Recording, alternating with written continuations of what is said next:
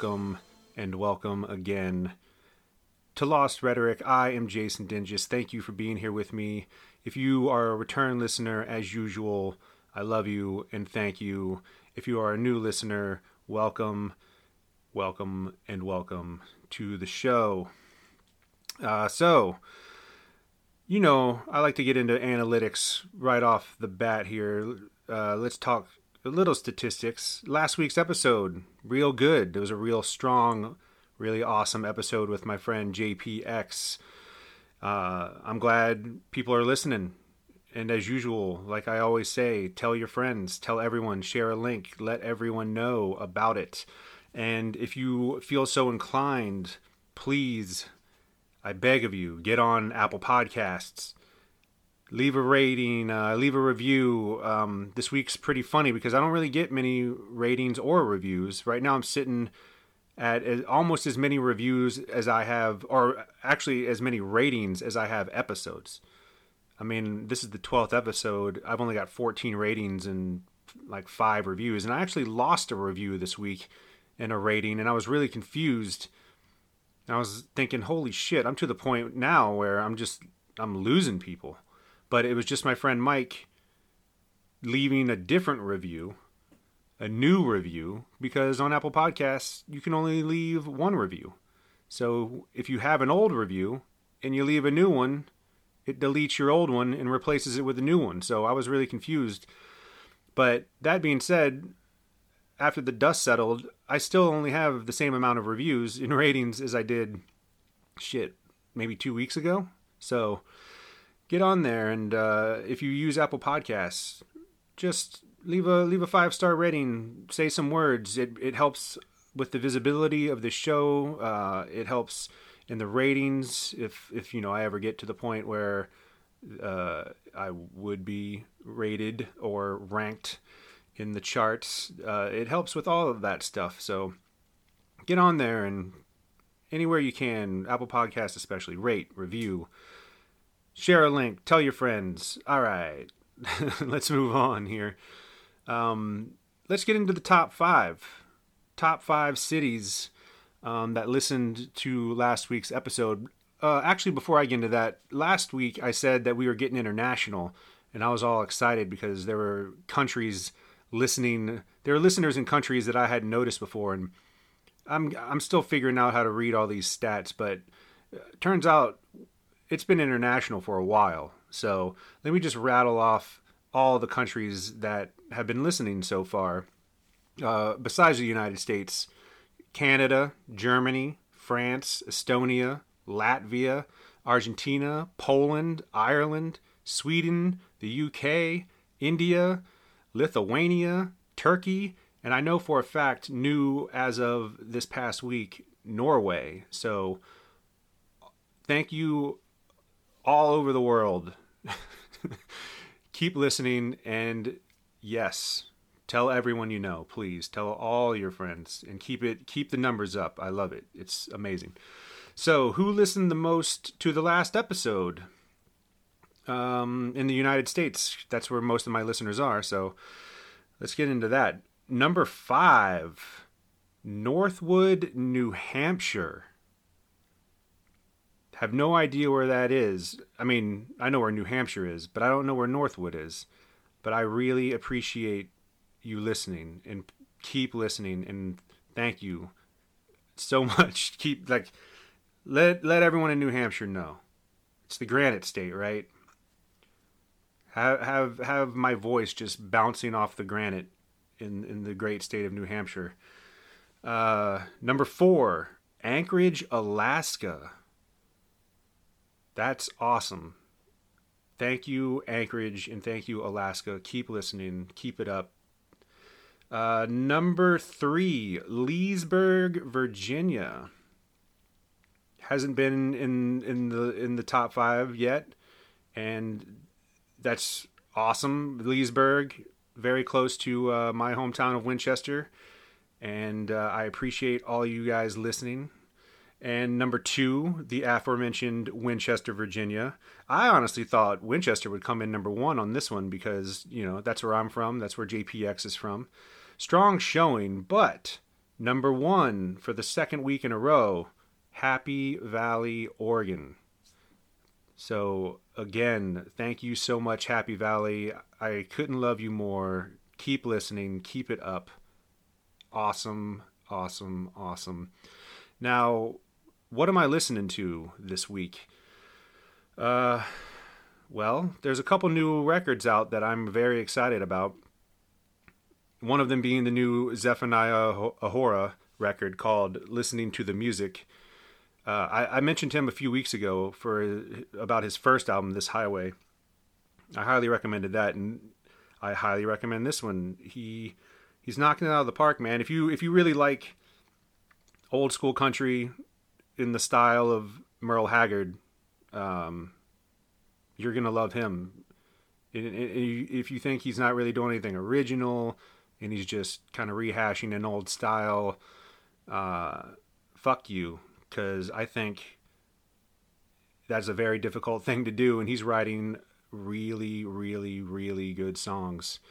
Uh, and yeah, they're, they're just great. So if you're into that style of music, check him out if you haven't already. Zephaniah Ohora, listening to the music, highly recommended by me, Jason Dingus. All right, the other album I've been listening to a lot is the new Necrot album uh, called Mortal. Um, I really feel like I gotta like enunciate that, or like really push that T in mortal, because I think in my everyday speech I say mortal, which sounds weird. But yeah, Necrot, Mortal, out on Tankcrimes, uh, awesome band from the Bay, fucking great, crushing, you know, thrashy metal, fucking heavy on the death side, on the thrash side, on the fucking heavy side. It's just a great metal record. So check them out if you have not checked out Necrot. Uh, yeah, that's that's it for what I've been listening to this week. I did I did want to throw out there that my friend Shannon sent a, a nice T-shirt for my son. That's you know, it's just a, a, a bunch of UFOs on the front. The the shapes of UFOs that have been seen throughout the world, and it's kind of a jokey, half joke, half serious shirt uh, for my son to wear, and it was really awesome, and I appreciate that, Shannon. Thank you so much. And I wanted to say hello to your children who I know listen with you. So, Teeny, Desmond, also known as Big Bubba, and Perrin, Pear Bear, hello from the studio here in Portland, Oregon. I fucking love you. Bon Air, Virginia, fucking love you guys. Thank you so much for listening. So, I guess Teeny says that my favorite word is fuck or any variation of the word fuck uh, I guess she doesn't say that, but when I say it, she says, There he goes saying his favorite word again. So, sorry, Teeny, I'll try to cut back on that. And uh, yeah, if you want to see that shirt, get on Instagram at Lost Rhetoric Podcast. Uh, I posted a picture of it, so check it out.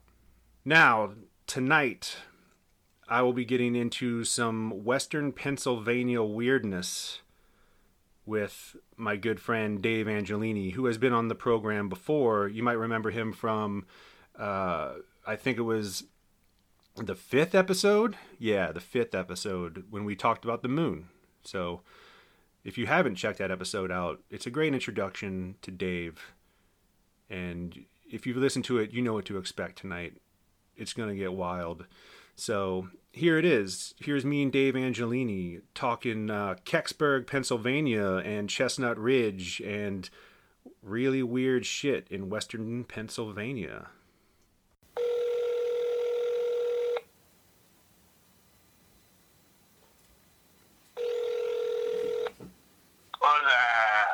Hey, what's up, Dave? Can you hear me? Yes. All right, cool. Good. Yeah, you can hear me, I take it. Yeah, you're good. Yeah. Yeah, yeah, yeah, yeah, yeah, yeah. Dave Angiolini is back, everyone. He's back. Guess so. This technically the third time. Well, no. Okay. You know, it's it's Well, wait, shit, they don't know about that. Never mind. well, everyone knows I have technical difficulties. I talk about it every fucking week because I do. Uh, Whatever, it's COVID. It's not your fault. It's COVID's fault. Yeah, it's it's my very old, cheap, free software and ch- cheap old equipment. Uh, but hey, it gets the job done. Sometimes Got you got to do. Sometimes you got to do a couple things. You know, twice. I don't know. Whatever. But- this is going to be even better this time. It's going to be even. be- I mean, you know, whatever. It- It's just, it's, it just is what it is.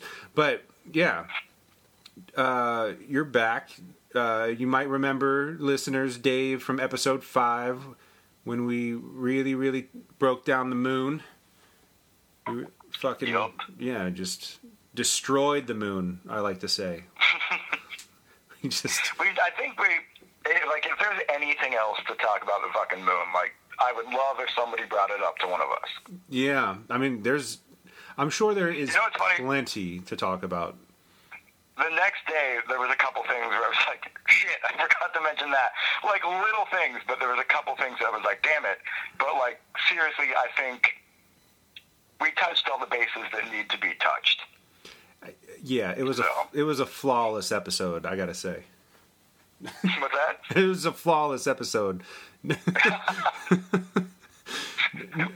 No Well, one- shit, now, now I gotta. All right, well, this one's gotta be good. Okay. Yeah, no pressure. And we'll be ready to go. I'm good. I got my whiskey, I got water, I got a couple beers in a cooler. Great. Go. You're you're you're good to go. Perfect. Uh, yeah, I got my I got my uh, essential six pack uh, on ice, in a sense, uh, ready to go. Uh, Well, yeah, let's do it. let's get into it. Let's get into some uh, Western Pennsylvania weirdness. That's that's what we're here to talk about. But yeah. You were breaking up. What'd you say? Oh, I said redundant. I mean, I, like I was saying, Western Pennsylvania is a fucking weird ass place to begin with, and then you bring in a lot of paranormal stuff that I wasn't even aware of until recently. Yeah. And it just makes it an even weirder place. It is, yeah, and you know, you grew up there, and that's that's mm-hmm. that's going to come out tonight because we're going to be talking about the Kecksburg incident, uh, and that's It's funny when you asked me, I knew, I definitely knew what it was. Like, probably more from just being into stuff like that, you know, as an adult and growing up around there. But growing up, I still, you know, was aware of it, at least like as a teenager or whatever. So it's funny when you ask, it was like, shit, this is definitely something I can talk about because, you know, it was like 17 miles from where I grew up. Yeah. And you grew up in Greensburg, correct? Yeah, Greensburg, Pennsylvania. And that that town's going to come up tonight because one of the main researchers, Stan Gordon, I believe, is from Greensburg, and I think he was living in Greensburg in 1965 when the incident happened. Uh, yeah, so we're, we're definitely going to be getting into that. Um, but you know, we're also going to be getting into some Chestnut Ridge stuff, which I didn't really know anything about Chestnut Ridge, uh, but that's I mean, besides the stuff that I know now and knowing that where I grew up was kind of weird, but like, I don't know, you could say that about a lot of places people grew up. Yeah, I didn't know about like, I remember like I, well, we'll get into it, but whatever. I've heard a couple, but definitely not as much as as I found out recently was going on, or at least had gone on. Right. Yeah, because uh, when you were growing up, this stuff was just not on your radar, right? Not really. There was a there was a guy um, in this like pop punk band um, that were a little bit older than I was uh, that I would go see and stuff. And um, later on, he opened up some like it was like a junk vintage kind of I don't know. It was like a weird store. But then he had his own. He had a magazine called like Curb Magazine. It was like a glorified kind of like zine, but it was like wasn't really a zine. And um, they always, me and my friends in high school, because we like, you know, we knew the dude from playing and shit, so we would like get this zine because it was free. And there was always like an article about Kecksburg, and we're just like, what the fuck is up with Kecksburg? Like, you know, we had known about it at this point, or at least maybe from seeing it in Curb magazine or whatever. But it was like, yeah, there was like a UFO crash, like whatever, you know, and every like whether it was like bi-weekly or monthly, whatever came out, like there was always a Kecksburg article. Mm-hmm. Well, like I told you, I hit that dude up when you hit me up Right. about doing this. That's crazy. and um, That's awesome. what's that? I said that's awesome that you got in touch with this guy after all these years. And then he was like, and I didn't really even know him that well. Like he was in a band with someone that my cousin dated and whatever. And uh, I was like, hey, asking him questions, and he's like, well, you should hit up this guy Stan Gordon.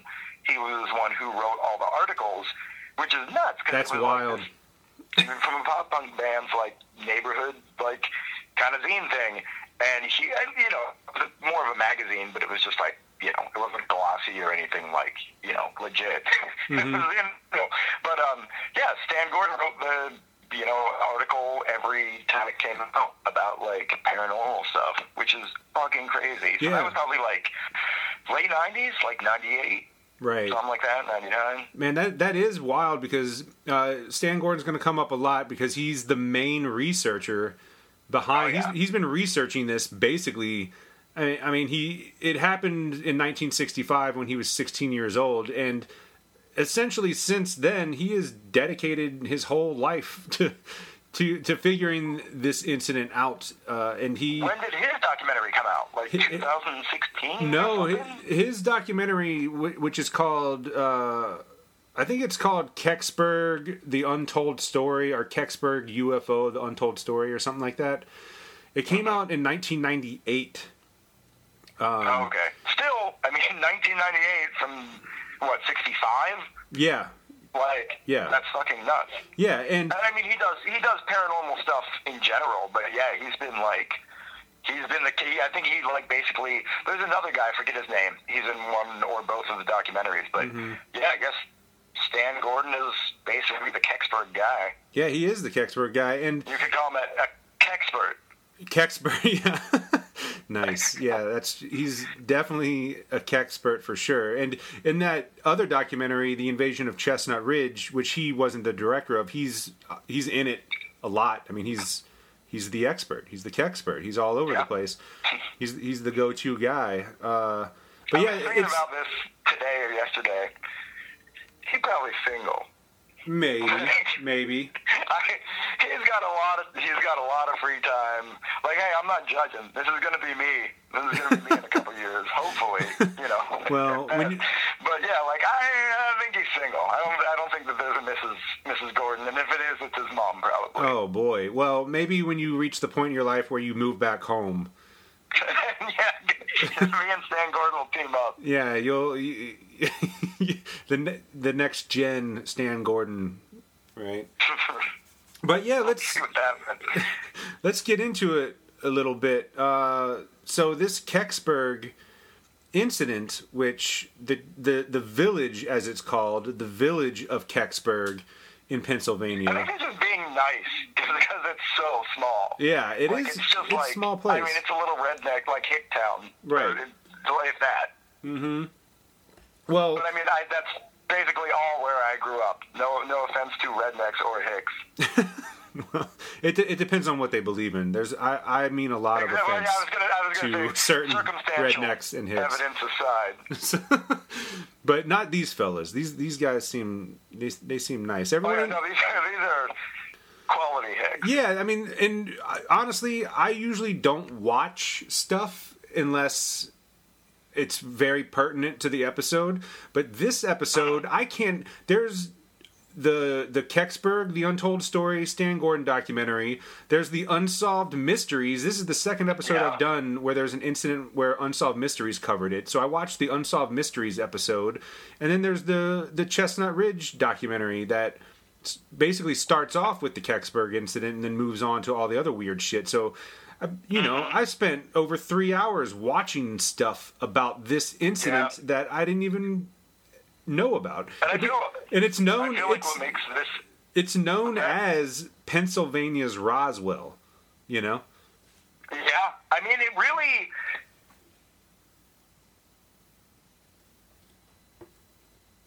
You there? Dave, are you there? Uh oh. We may have lost you. Oh shit. Did you drop oh, out? Shit. What about now? Did you drop it? Ah, there you are. All right. Damn, that's a first. What Okay. hap- don't, I don't even care what happened. There's interference. How much? Hold on. I seem to be good. Man, we're all we're Um, both having problems tonight. Hey everyone, technical difficulties over here. It's uh fun times. Dave and I are trying to figure out what's going on at this moment, about 3 4 minutes down. But then we figure it out and then we pick it back up. So here's here's us trying to figure out where the hell we left off. Oh God damn it! Yo, you there? Yeah, yeah, I can hear you. Okay. Uh, you were saying that it's Pennsylvania's Roswell, which Yeah, I thought was Pennsylvania's Cool, Roswell. what's that? I said Pennsylvania's Roswell. That's right. Yeah, which, which is nuts because it's not like it, I think it's basically like Roswell. you know, it's like everybody's Well- Roswell. Like they said, Roswell was um, like weather balloons. Mm-hmm. They actually, you know, saw everybody saw something at fucking Kecksburg. Like that's Right. like that's more than Roswell. Well, the the way that I've been thinking about this Kecksburg incident and the difference between it and the Roswell incident is not only the the time that it happened, but I feel like the folks of Kecksburg, mainly Stan Gordon and uh, m- maybe some others, are really pushing this incident. And uh, Roswell was an actual national and international kind of phenomena where it's like, what the fuck happened in Roswell? And Kecksburg is more, no one knows what happened in Kecksburg, but the people of Kecksburg are going to let you know, you know, like they're not letting it die. They're they're they're they're the ones pushing the story instead of people. like how many people are really asking about it? You know what I mean? It's more they're kind of I mean, like they're kind of yeah, telling like it. I grew up next to Roswell, I would definitely hear way more about it than if I grew up next to Kecksburg, obviously. Yeah. But, like, it is funny to think about because it's like, I don't know. Like now, now that we've been talking about it, and I've been, it's been on my radar for the past couple days and a week or whatever. I mean, it's like one of the biggest UFO crashes that I know about. You know. Yeah, it's it is pretty wild. And let's let's get into the details because the, the term UFO uh, is is used loosely in this situation because uh, of It shouldn't be synonymous for spaceship or Yeah, yeah. or whatever. It's literally Yeah. an, an object that can't be identified. That's right. It's it's in in in the in the incident here in Kecksburg, it is quite literally an unidentified flying object, uh, not necessarily uh, extraterrestrial, as we'll find out, but could be. You know, as with anything. I mean, at one at one point, or who knows? Uh, who knows? Um, so yeah, on on the afternoon of Thursday, December 9th, 1965, um, around 4:47 p.m., which in the wintertime is got to be pretty I mean, close. almost it. It might be dark by It- yeah, it could be close to dark or damn near dark at that point.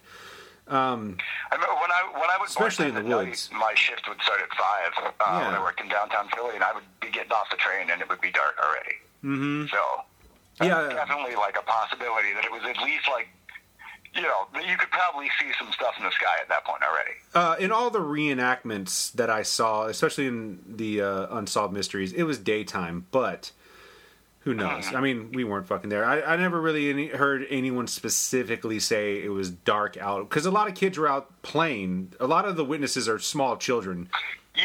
So- what time of year was it again? It was That, December. that I don't remember. It was December. It was the winter time, so it, it definitely was.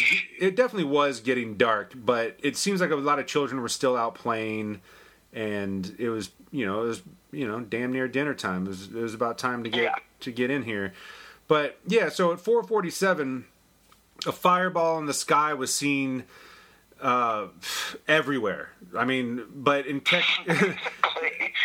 like all right so it, we're gonna get to kecksburg because this is where this object landed uh, but it you know at 447 it landed in kecksburg pennsylvania but it had, it was seen in seven different states, and it, it, it took this weird flight path.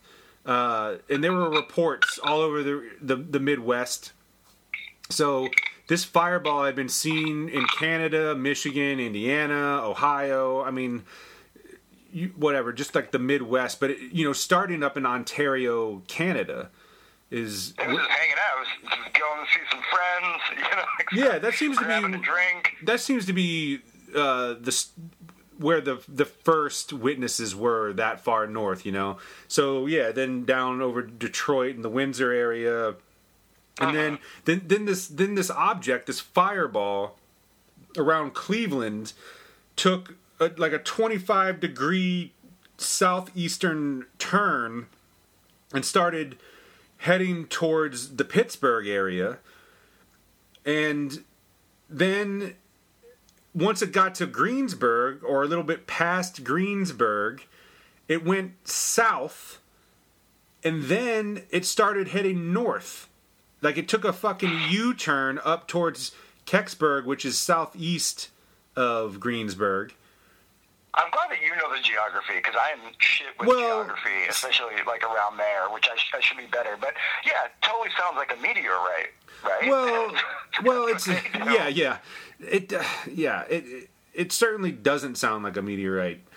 I mean, No, at all. That would No. be the last thing. yeah, Like it, it, you can explain a meteorite like under the water more than you could explain a meteorite in the air doing what it's doing.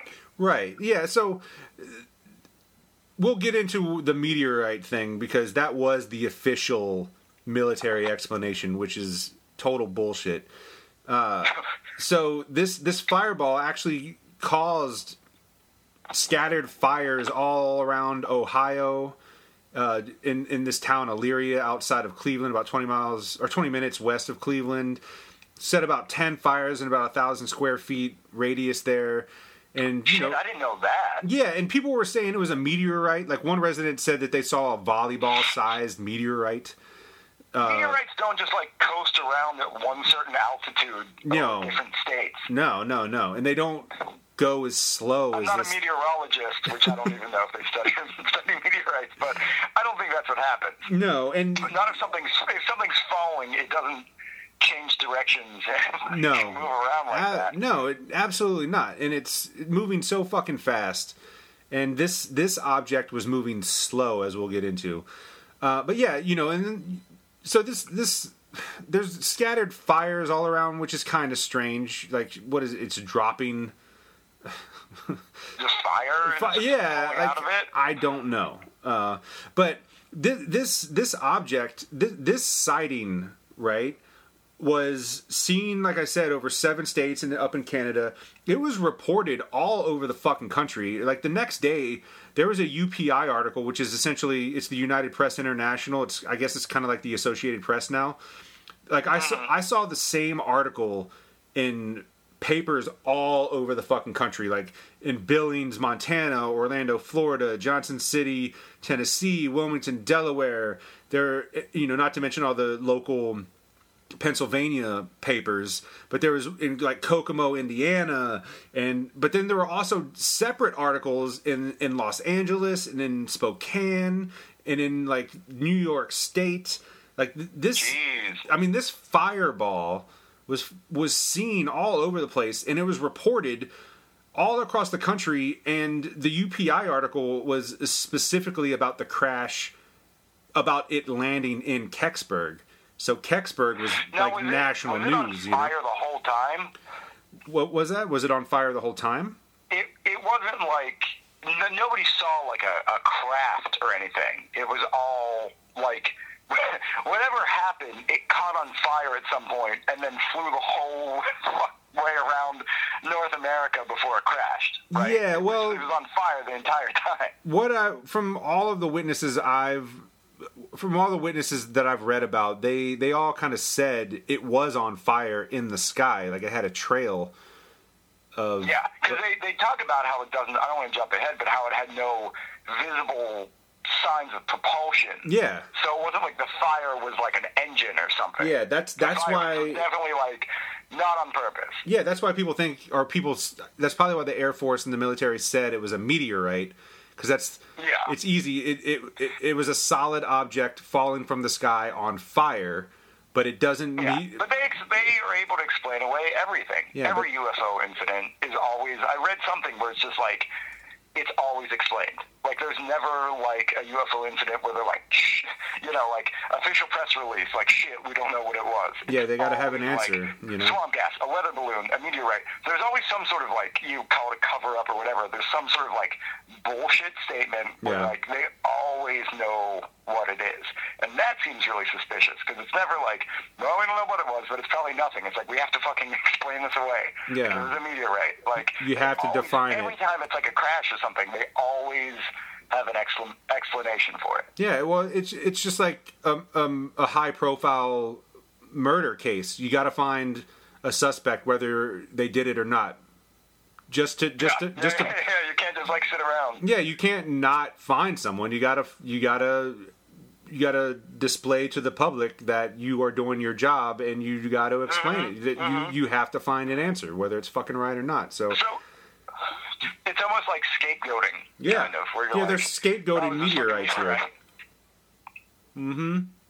fucking meteorites sca- the the obvious scapegoat here but um yeah the early reports of this are, are actually kind of funny because they like i said they were coming from all over the midwest uh, having seen this so early reports of, of this fireball in the sky before we even get to the kecksburg part portion of this uh, said that it could have been a high altitude test rocket fired over leak leak Jesus Christ over Lake Erie, but the National Guard and Air Force denied that one was fired. You know, uh, so also apparently the Coast Guard had deployed four vessels onto Lake St. Clair after it was reported a flying object exploded over the Detroit Windsor area. Oh shit! Yeah, I so didn't know that either. yeah, so there are people in the Midwest who saw this fireball and they're freaking out. And if they're, you know, if, if fires, I don't, you know, if there's seriously, I don't even know what, if there really are fires being started, people are probably freaking out. Uh, because you can only imagine por- parts of this fireball are falling from the sky and starting fires. That's all, you know what I mean? But pilots for Air Canada reported seeing a flash in the sky and feeling a shock, and like an actual shock in their fus- Oh, fuselages. weird. so, Were mean- there any um uh like airport like uh what the fuck are those called? Like the radars um at like airports? Did they report anything? Do you know of? uh, well, not the only thing I got from that UPI article. I didn't see anything either. It a spokesperson from the Army's 662 radar squadron reported, "quote We don't know what we have here." so that's All right. that that was early. That's that was the UPI article See, that went out the next day. That's what I wish their official statement Yeah, was. yeah, and that was that was initial. That was their initial, from what I understand, statement. Uh, but yeah, yeah, man. I mean, this this flash or this fireball was seen. Like I said, it was like from London, Ontario, Michigan's Upper Peninsula, all the way like northern West Virginia, which we'll find out that's where like the Chestnut Ridge kind of ends is like somewhere in West Virginia, and like Western New York. They fucking saw. I mean, all over the Midwest and kind of the, the the northeast part of of America, not New England, not that high up, but New York, West Virginia, Pennsylvania, shit like that. Um, But uh, actually, air traffic control in Ohio somewhere. now that now that I'm seeing it, the only thing I guess I got besides that army squadron is the radar people, air traffic control, and some weather observers, which I guess are just civilians. I don't really know. In Ohio, reported a meteor around 4:44 p.m., which is three minutes apparently before it oh. cra- it crashed in Kecksburg. So that's Okay, I think that corroborates that because I don't think there's any other evidence of like an actual meteor that night that I know of.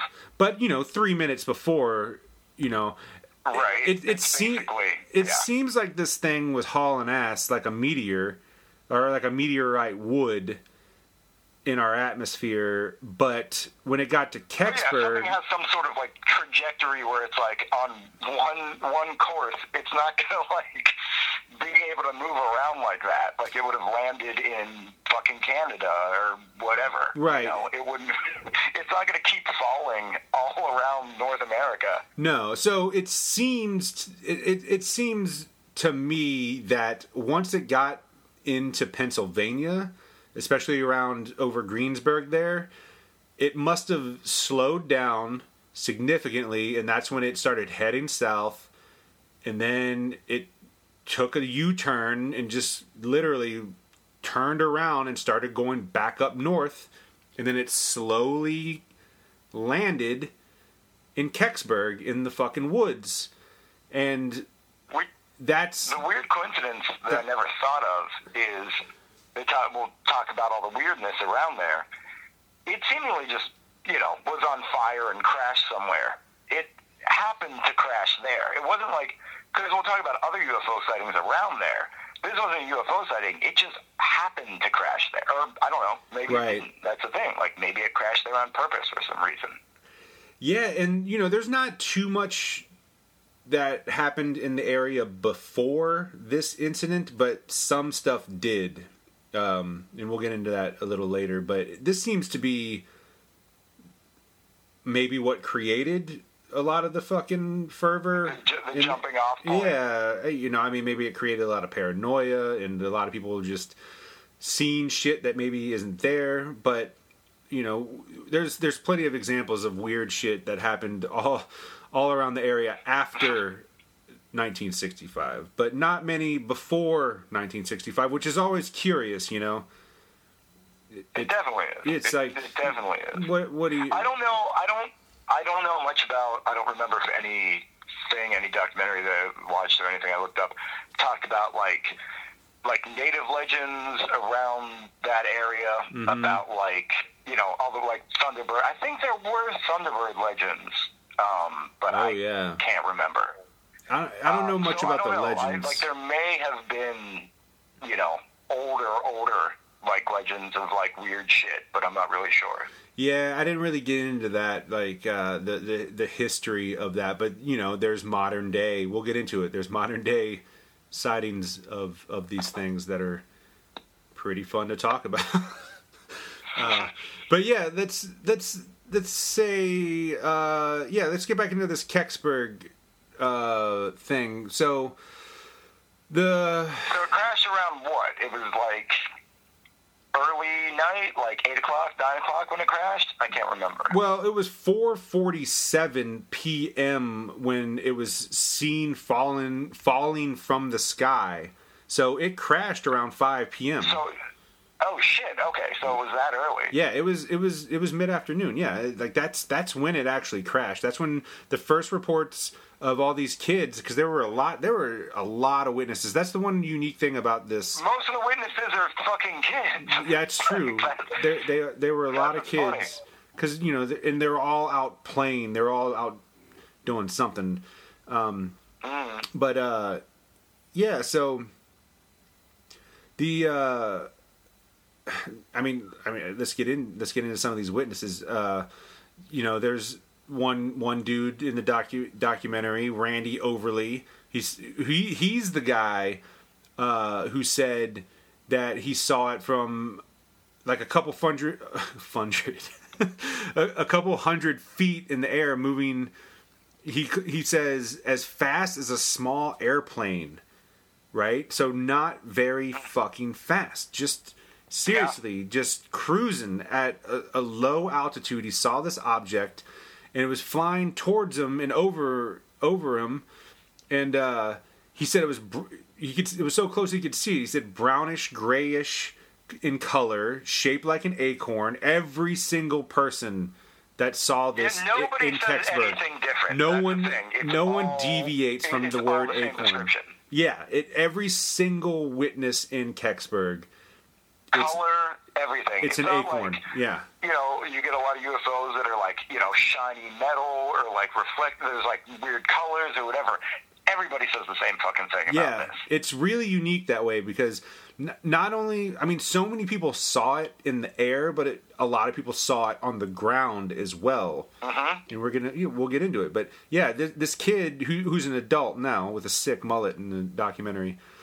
Um, he's, he, I think he's in the Chestnut Ridge one too. If you're few years later, uh, or maybe he was in Yeah, Unsolved he, Mysteries. he It doesn't like matter. went through some sort of like stylistic change, so I Yeah. didn't recognize him at first. He- but, he- uh, he were- he- yeah, he's in both of them. This guy reminds me of. the, uh, Unsolved Mysteries, maybe. I I think it was Unsolved Mysteries, but this guy reminds me of the dude that owned the comic book shop I used to go to back in my hometown. Sorry, but it. Makes sense. anyway, uh, yeah. So he describes it as moving slow in the air, as a, like a small plane with brownish grayish color, shaped like an acorn, with like a red, yellow, green fire coming out of the back. Um, covered in quote vapor and making a hissing noise. Now it should be said that it's acorn shaped, right? Which is like kind of a like a tapered end with a like a round kind of cap on the top, you know? Like kind of kind of kind of like a shaped. yeah, kind of like a, a plug or maybe like a cork or something. Um, but this particular vessel, you would think it would be coming into the Earth's atmosphere like tip, tapered tip down, like pointy end down, but it was actually opposite. It was pointy end of the acorn up and like the the flat, round uh, top, as it were, was what was leading. That's that's what was the front of it. So when they described the crash, because I that's what I heard and imagined is it was weirdly floating like upright. But there was a guy I think in the Stan Gordon documentary that talked about when it landed. Um, I guess for sake of just being able to picture it, like pen, the penis tip part of it, Right. like the, the head of the penis was in the ground. Yeah. mm, maybe. But like it didn't. But that description kind of implies that there was a propulsion from like, again, I guess so you can just imagine it from like the ass part of it, like the bottom of the bell, Right. Where it was like, but that wasn't like nobody ever talks about propulsion. They just talk that it was like on fire. So it's like I heard that it landed like head first, hmm but like yeah, but the flying was. You know, it wasn't propelled like a bullet. It wasn't that. Right. It was upright. Right. Yeah. Hmm. I don't know. Yeah. I. Which I mean that, but that goes that goes along with a lot of like other UFOs where they're like you know the classic disc and like stuff like that. They're all just like kind of you know wobbling uh, horizontally. You know they're not flying like flying like a bullet or like you Right. know sideways or anything. You know, now So that you mention it. I feel like Unsolved Mysteries depicted it tip down in the dirt. Uh, but I, That's yeah. that's how I heard that it landed. But yeah, it was like I think it was flying upright. Okay, well that makes sense. Uh, well, there, there's an explanation later that kind of, kind of like maybe corroborates what I'm saying about it being kind of flipped. Uh, but you- I don't know. I mean, there's no. Spe- I- maybe I'm just speculating based on the research that I've done. Maybe I, I don't know if anyone specifically said what I just said, uh, but I said it, so fuck it. yeah, there you. Uh, we but got it on record. now. yeah, that's what I think. Uh, so yeah, so this this this kid, he was a kid at the time, but now he's got a sick gray grayish white haired mullet going on. I assume it's not that different than, than the hairstyle he had when he saw the Kecksburg crash. It probably hasn't changed one bit.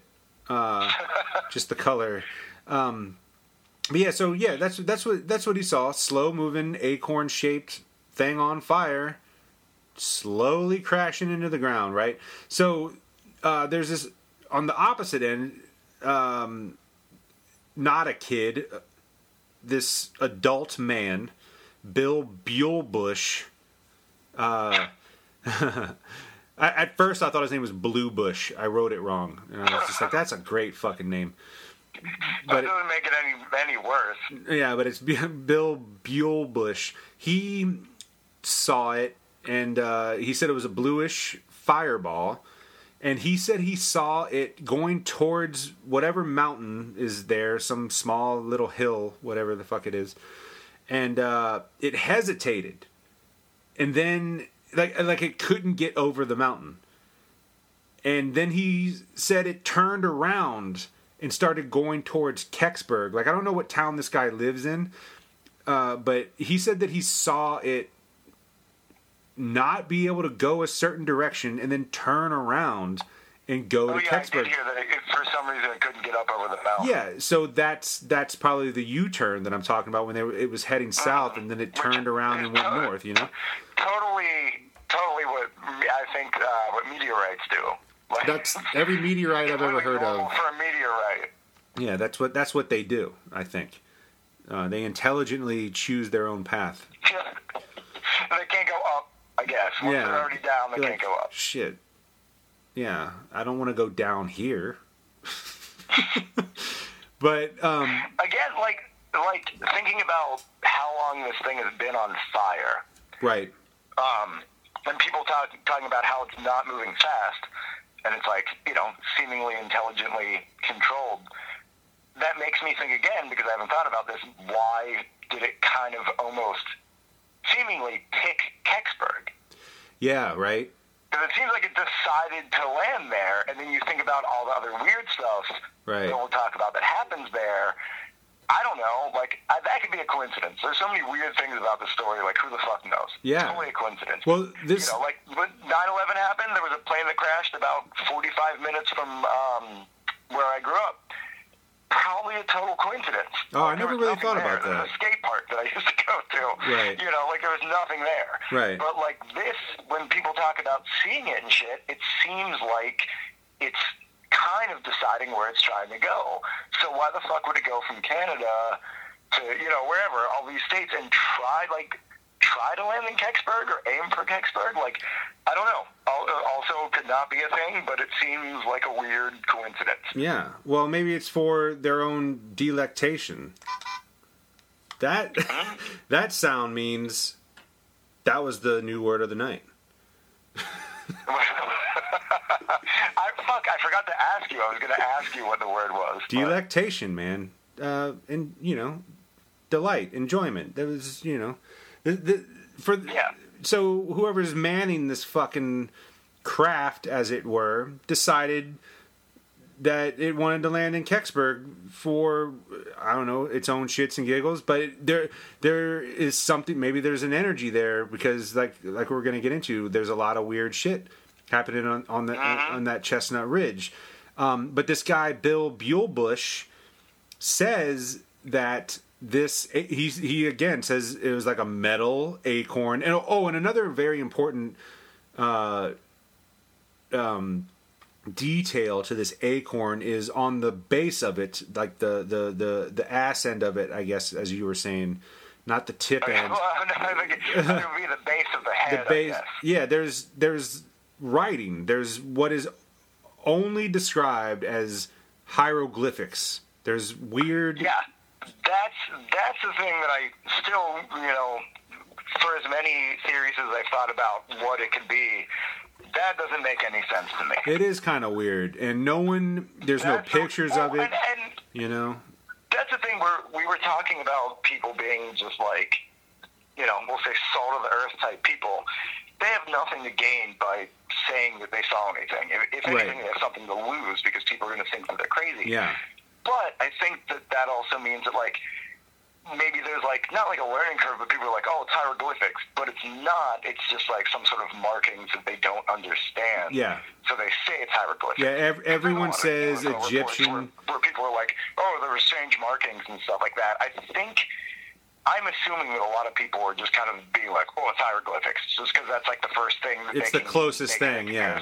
to in their mind. yeah that's that's it it's it, they all would say egyptian hieroglyphics is the closest explanation they could or the yeah the closest description to what they they saw it's just I, I mean, that, symbols that they don't Every, understand everything else in the story, you're like, that kind of makes sense, or that could, you know, that sounds like it could be related to this thing.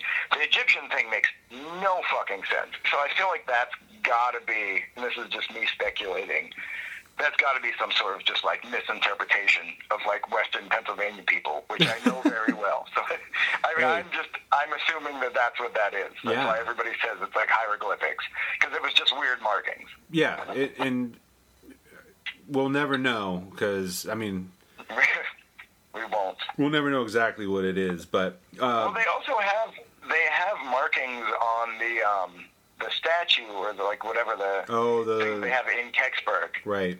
But they just I don't know if somebody just like whatever artist made like the sculpture just made up markings. Yeah, so sure so what that. what Dave is talking about is the the city or the the village of Kecksburg to this day has I guess what you would call a monument. It's just a small replica. It's a- on a pole. Yeah, it's a replica of the acorn object and it's on a literal pole, like a upright stand and it's just there. It's made of styrofoam. It's painted like goldish copper, and it's got the weird hieroglyph uh, shit written, made up language on it. And it, they, I mean, apparently it was like apparently it was used. like al- alchemic symbols or like you know, it's very just like crude like lines and stuff like that, which also doesn't really look like hieroglyphics. no, it's just made. I mean, I don't know whoever made that, what they're basing it off of. it's just an artist's rendition, and apparently the the the replica that is is there was the what I read was it was the prop used in the unsolved mysteries episode oh, they just like donated it. Yeah, but but then I watched the Unsolved Mysteries episode, and what they use in that doesn't look anything like what is there.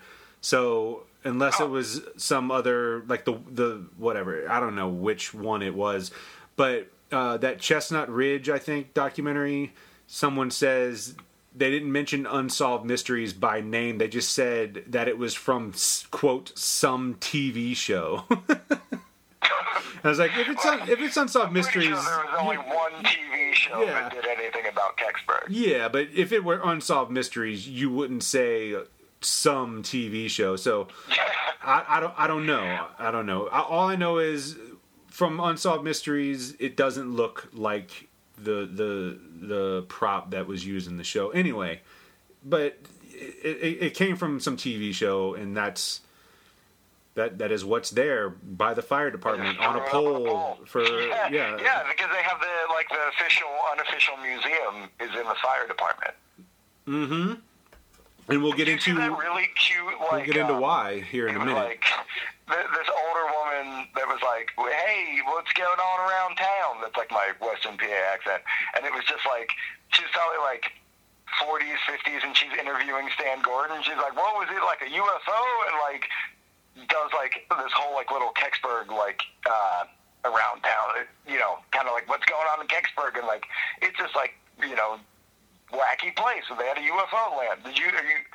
Did you see this thing? It was like Uh-uh. a Pittsburgh like news thing. uh-uh i didn't see it Oh, it's fucking. I'll well, I'll have to look it up and send it to you. But yeah, it was just this local like i love it news show where this woman was just like goofy stuff around town, and like of course interviews Stan Gordon, and then goes because they have that. It was canceled this year, but they have that festival every year. yeah yeah they have a fucking kecksburg Uh, ufo festival every year it's like three it's like three days long Really? yeah Holy shit! three days of this but it, you How know did, how did I not know about? I moved out of like you know Greensburg in like I was like twenty, so like two thousand one. I never knew anything about that.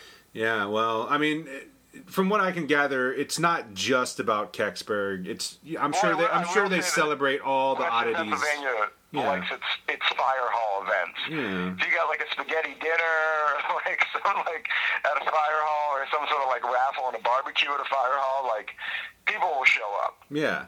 Well, there was video of the festival in that Chestnut Ridge documentary, and they say thousands of people show up.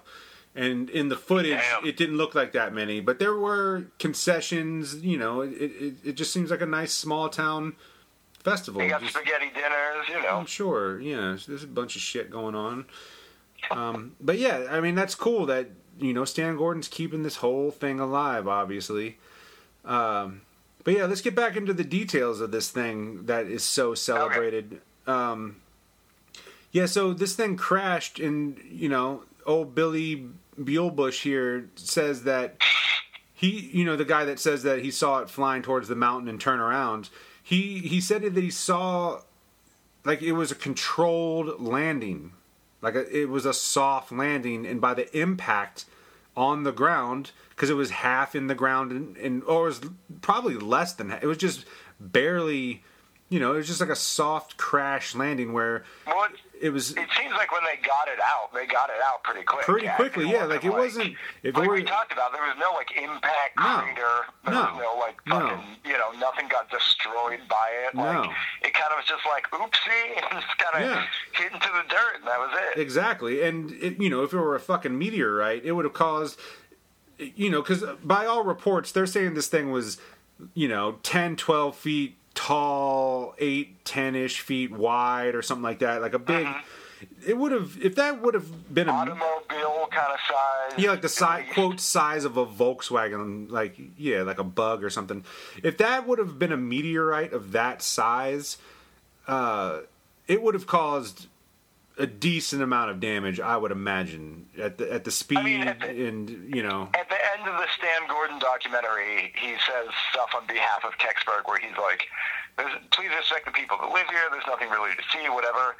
If it was a fucking meteorite that was that big that landed, you would be able to go there and see a huge fucking crater. yeah, exactly. It would have fucked that place up. Something, something would have gotten. Yeah. And, and trust me, Kecksburg is not a big place.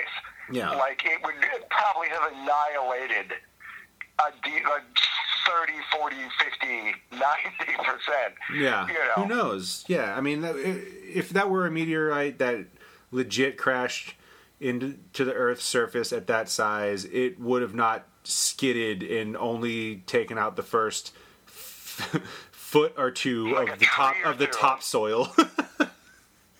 Yeah. it would have been yeah embedded in the ground deep and destroyed a lot of the surrounding area but this just soft You're not gonna, you're not gonna skidded on the it ground throw onto a fucking truck that night. yeah well let's get into that too because Yeah, uh, sorry, thi- I'm getting ahead of myself. no this this this acorn soft softly guided itself somehow seemingly intelligently um it in into this gully in you know in the woods over here in Kecksburg. And yeah uh by all reports there were there's no propulsion system there's no wings there's no windows like that billy bulebush guy was like there's no rivets there's no weld marks it's just a solid Yeah, it's like, it's piece of metal it- unless it were a bullet, like Right. you know, it was flying that way, which it wasn't. It was flying like upright, or at some point. Right. It's like the least aerodynamic looking thing. right it, it just I mean, by, by like our standards of what propulsion is, like you know, not using some sort of like electromagnetic or whatever gravity, fucking zero gra- zero point gravity propulsion or whatever thing. Like, if you're trying to like cut down on wind resistance and stuff, like this is the dumbest looking thing that you would use Right. for you know a, a, an efficient spaceship. Right. Yeah, and for and if it's manned, you know, how the fuck are you getting in and out of this thing? I mean, like like this guy said, there it just looked like a solid piece of metal. That's Uh-huh. it. Just looked like like you know, I guess a meteorite. Yeah, or like you know, they described it as kind of like a, an acorn or a bell, so it's like solid. Like there's Yeah, no doors, a- there's no windows, Yeah. there's no pieces put together, seams or anything. Right. Well, you know, so this this guy John Hayes, he was in all three documentaries that I saw. He was in the Unsolved Mysteries, he was in the Stan Gordon doc, and he was in the Chestnut Ridge. He looks dramatically different in all three. but he was a kid.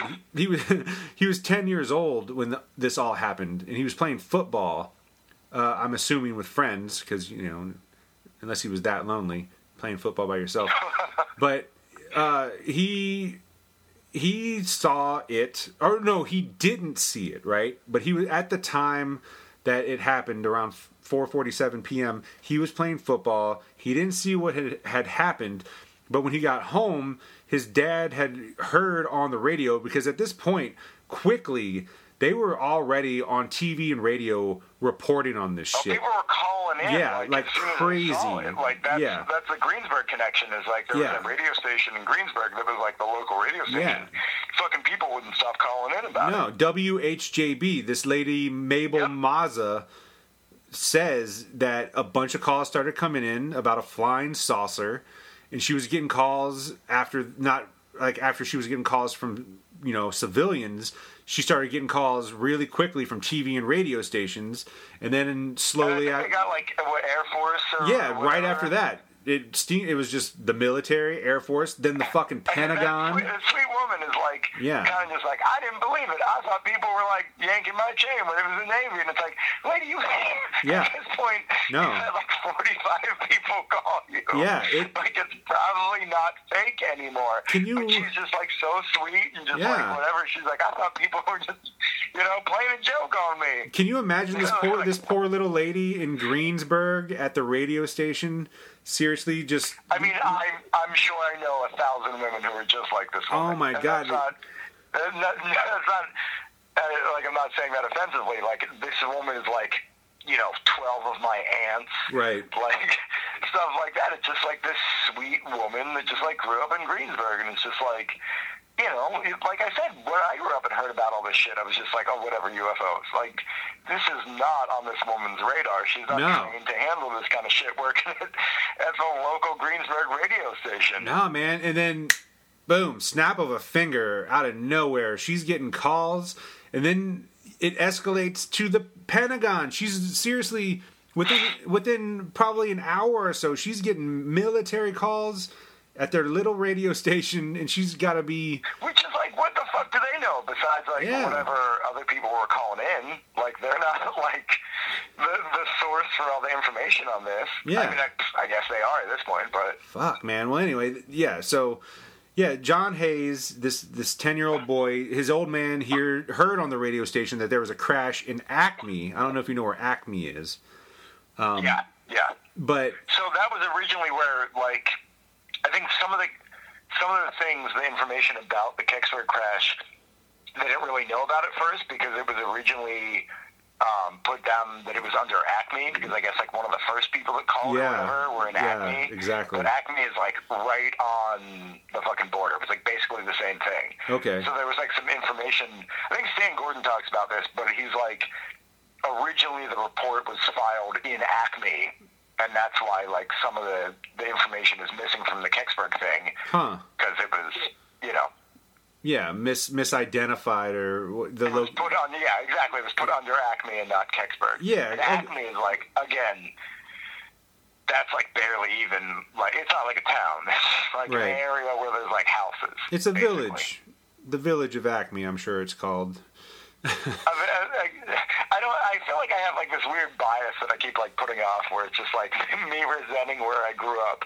Um, I love and I hate it, but yeah, it's like yeah, it's just like a hick town. There's just like not much there, or whatever, which is fine. That's, Yeah. That's, Well- that's, that's the thing. It's, it's whatever. But yeah, they. I think some of some of the cases or some of the reports were filed under Acme initially, Right. um, and not Kecksburg. Well, these poor old western Western Pennsylvania hicks are getting more getting more than they can handle on this particular night because, um, It was an eventful night. it, dude. uh, Well, yeah, it was uh, life defining because this is this is very important to so many people.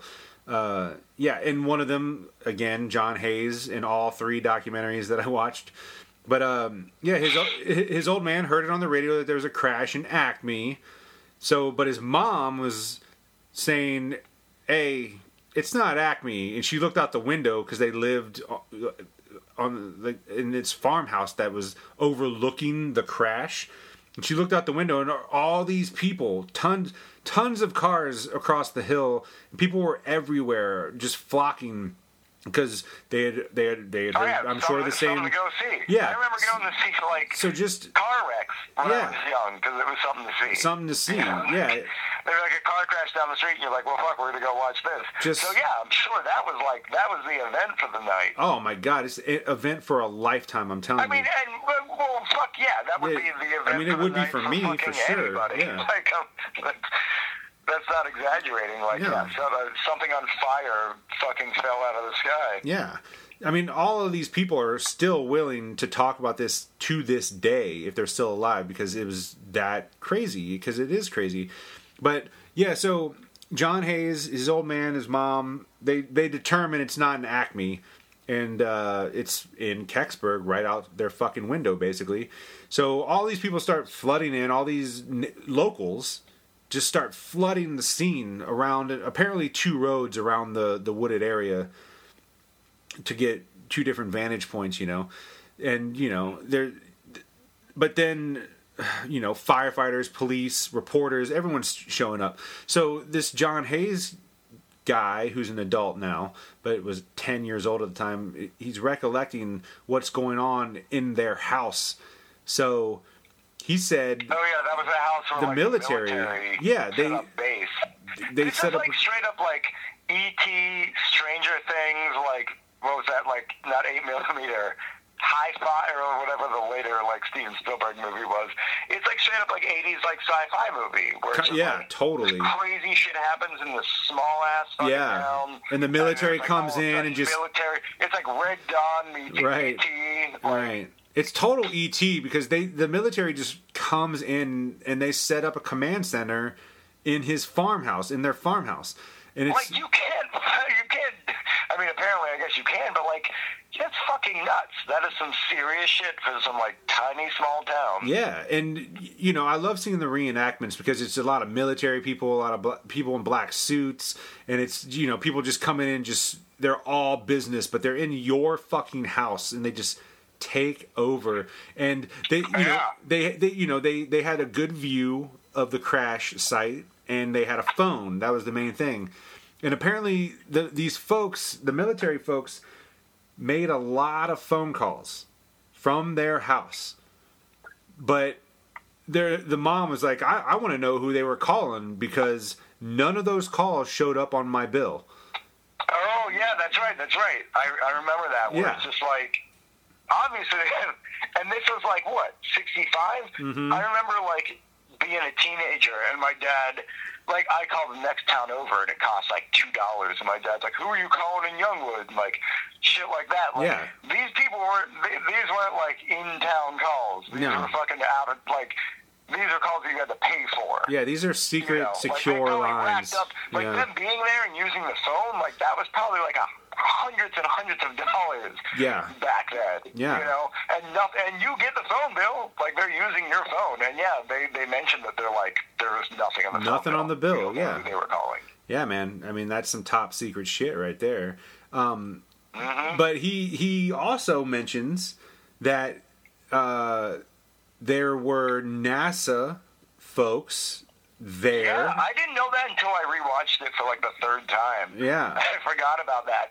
But it's like, yeah, even fucking, and again, uh, like to skip ahead a little bit, I think someone mentioned this on one documentary. They're like, is the army really going to come out here for for a meteorite? Like, is Exactly. Going to come out here for Well, a fucking meteorite? And here's the here's the other thing. They showed up so fast. They were there within an hour. The military folks. Mm-hmm. Um, and apparently uh, They've were been watching it, they were presumably.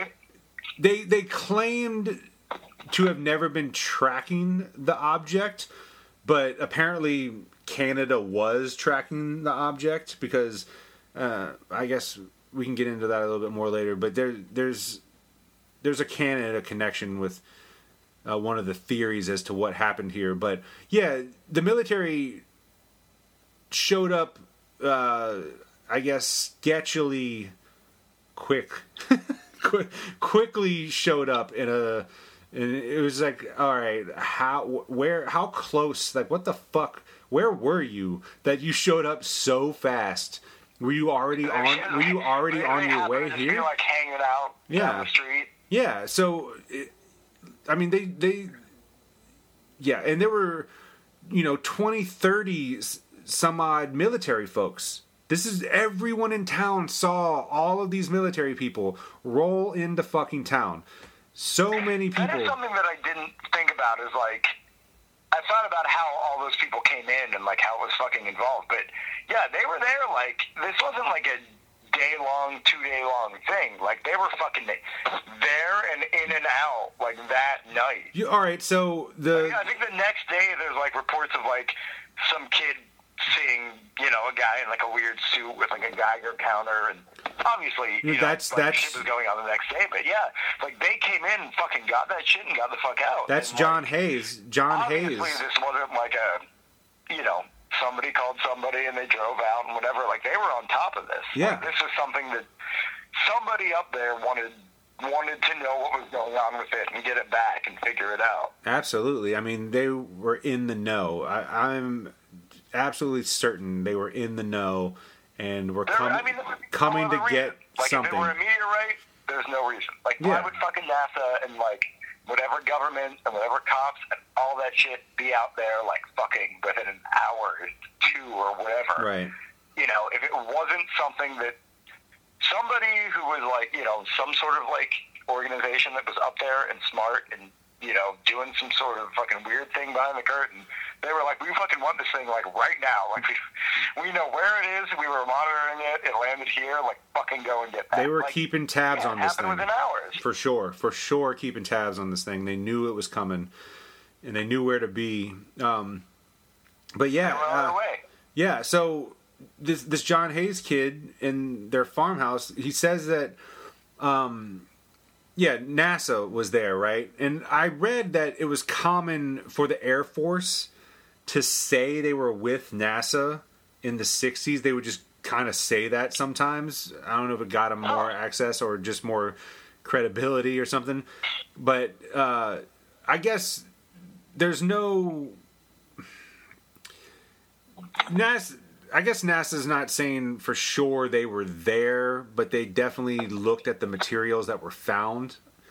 You know what I mean? I mean, even even if they weren't, that doesn't make it any less of like an insane fucking situation. I mean, just imagine NASA folks are in Kecksburg, Pennsylvania, in a matter of an hour or two. I mean, come on, that's crazy.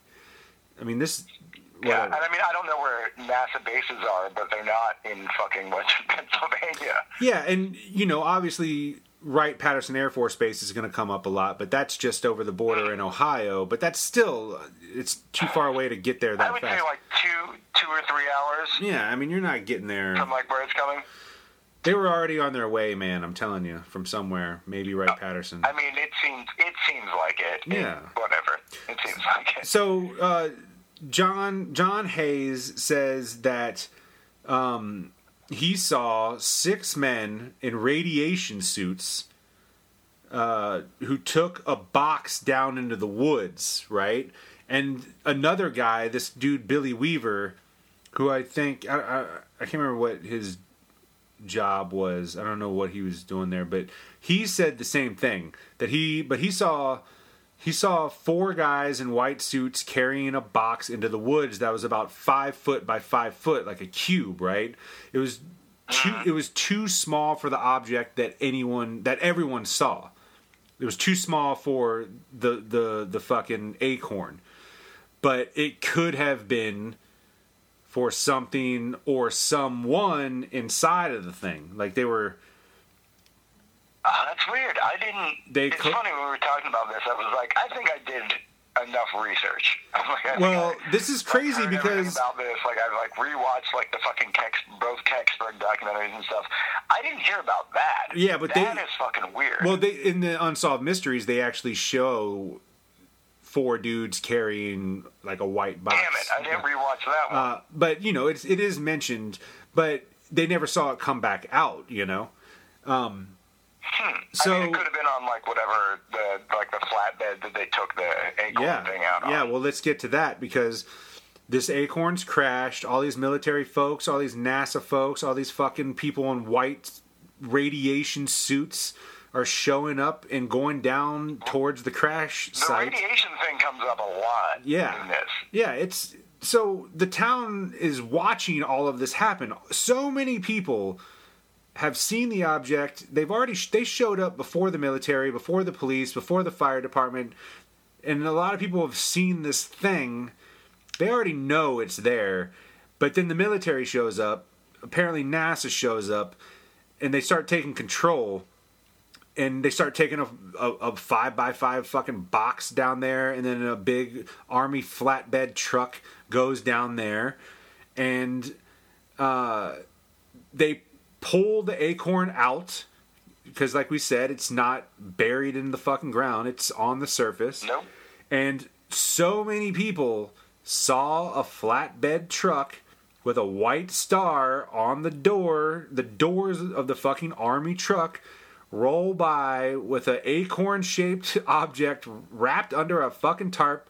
And as that Hayes dude said, it was the size of a Volkswagen. Roll out of town. Again, not a meteorite. also, if that were a meteorite, it would fucking probably melt or like at least burn anything that you covered it up with. Like you put a tarp over a meteorite that was just on fire. You're not extracting a meteorite I don't, I don't wanna, two like, hours after it anyone. I'm not a crashes. scientist, but I think that that would probably fucking melt a tarp. You're yeah. It, the meteorite is just total nonsense. Uh, but I mean, yeah, I, and that's that's essentially the story. A shit ton of witnesses, kids and adults alike, saw this fireball intelligently, apparently controlled, softly land in the fucking woods of Kecksburg, and a bunch of people saw it. And then the military came in and took control and extracted the thing and left with it under a tarp. So many people saw it. Everyone saw it. And, you know, uh, I mean, dude, even even the firemen, the i mean, who, who is more respected in the community than firemen, right? Well, there was a lot of like volunteer firemen. Yes. like a so like many. a group that went down there. They and saw it. They were like kind of like first responders or whatever. At They were point, there where, like, before the military. And then the military came in and was like, "You guys can get out of here. We got this." Yeah, dude. So, um, James James Mays, who was a fireman, said that the military used the fire station, which I'm sure is the fire station that the the the little styrofoam Oh, yeah. Thing is outside of. more than one. Yeah, but he said that there were about 20, 25 military folks at the fire station. I hear you making a drink, and I love it. It's like it's a, the the Dave the Dave Angiolini ice drop. I love it. I was trying to be quiet about it. You didn't hear. I just peed in my backyard. You didn't hear that. No, I didn't hear. I didn't hear it. I never hear it. I'm about ready to pee myself too. I guess I'm a quiet peer. I don't know. So yeah, these these military folks who, who uh, James Mays, a fireman, says are 20 to 25 in total, uh, are using the fire station as another command post. So there's the Hayes. Yeah, so the- they, got the- the fucking house. they had a house. They, this is They got the fire this is a station. Steven Spielberg fucking Yeah. movie. So they got a major mode of operation here. There's a lot of military folks in town. Um, and he this Well, this, like again, like where I grew up was fucking small. Like it Right. was whatever, but like Kecksburg is not anywhere close to the size of where I grew up. Like this place is fucking tiny. Right. Like it was invaded by people, by like military and whatever. Yeah, probably half of their probably they probably the military presence was probably half the Kecksburg population at the time. You know, I would Just- assume. I think like the population of where like current population of my population of my hometown is like 15, 18,000. Mhm. and that's like uh, it's like a bigger like town in that area. It's like the county Yeah, seat. that's- that's the quote, anything, unquote, city. Nothing else around. But Yeah. it's like, yeah, Kecksburg's got to be like. I don't know. I'm totally spitballing. Like eight thousand people, less. Yeah, I five, don't know. Four, like I don't know. Like they're this, this is a huge thing for that fucking place. Yeah, you know, and like they are taking over the whole town. Trust me, yeah, like and I said, it's like Stranger Things stuff. Absolutely. And the and the military has come in, taken over, and made their presence very felt because they are threatening people to get the fuck out of the the area, and they're pointing guns at people and being real rude. But um, like we were alluding to earlier, over thirty firemen showed up and split up into units because they thought initially they thought it was a crash plane. So mm. this is before the military even showed up. These firemen come together. I'm sure all volunteers or mostly volunteers, Yep. and, and they all think so. approached the area in groups, like small groups. And then so one group found it, and then they all went to the crash site. They all heard like come to the crash site, and they all had flashlights, and they fucking saw it. I mean, you're talking 30 respectable human beings saw this acorn shaped metal object, described it as a quote fresh acorn, and then the military rolls up on them while they're they're looking at it and tells them to get out and that this area was now quarantined, right? Yeah. So, I mean, not only have children and adults seen it in the sky, fucking firemen are up on it as it is crashed before the military even gets there. They they've So seen pe- this thing. so many people have seen this So thing many people have in so seen different this thing. versions or whatever. But Yeah. like so hundreds and hundreds and thousands of people at this point have now seen this. Yeah, and and on top of that, when the the army extracts it and drives it out under a tarp on a flatbed truck, a shit ton of people see that. Whether they saw it or not, they at and least it's like, saw obviously that. it's a, it's the fucking thing that landed. Right. So again, more witnesses seeing the thing. Right. Yeah. So, uh, you know, like that that like that uh, jazz musician Jerry Betters, and Oh yeah. there, there's a that dude looks great in the documentary. He's Yeah. fucking dressed up. super stylish, but he he said the military is fucking rude to him, They and aimed guns at him. yeah, they pointed and they told him to get But the he fuck was, out. He was happy about it because he's like, I told my friend it happened, and he drove me down there, and he didn't believe me. And Yeah. he was like, this justifies it because like they wanted us to get out of there. Yeah, he says they were quote nasty to them. Yeah, everybody has stories about seeing it, about being like, hey, like seeing someone in like some sort of military uniform, somebody in like, you know, high-ranking military, someone in like um, hazmat-looking stuff, and being like, again, it being like southwestern Pennsylvania, like, hey, can we go check that out? You're Yeah. like, no, of course not. But like, all these people are like, get the fuck out of here. Yeah. They're like, you can't go down. Like, you know, authoritarian people being like, no, like, there's like fucking military there. Right. You know, they're like not letting anybody go there. No, and that's that's the amazing thing about this incident. So many people actually saw the object with their own eyes up close, and a bunch of people saw the military take it away. Yep. I mean, the Yep. story and, has a and the fact that the military was there to begin with. so- you know, yeah. Like, why, why the fuck would they be there for a meteor? Yeah, exactly. And um, so this this guy John Murphy, who was the guy who uh, ran that Greensburg uh, radio station that the the poor the poor old lady Mabel worked at, uh, WHJB. WHJB. Yeah.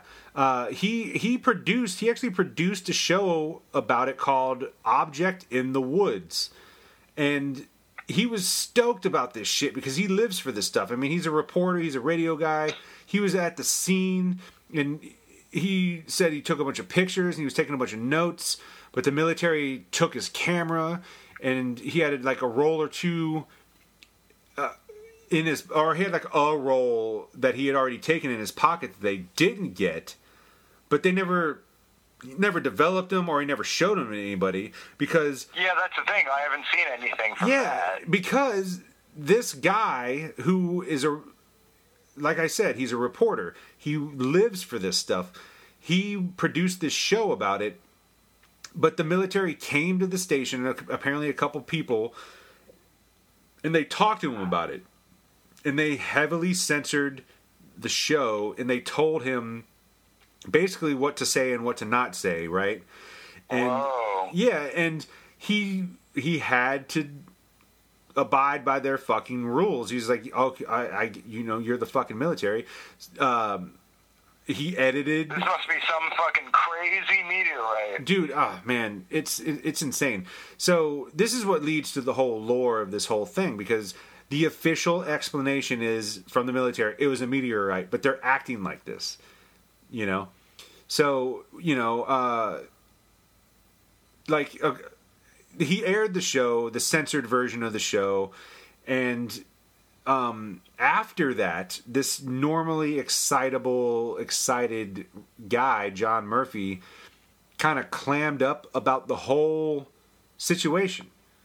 And they people that know him and know how this was like a golden opportunity, like he lives for this a story like this. This is like he was uh-huh. he was so excited about it, and then the military came and talked to him, and then he got really quiet about it, and then they think that the, the, the military scared him into silence, and then he just didn't really talk about it that much. You know, it's like he couldn't talk about it, like he was scared to talk about it, right?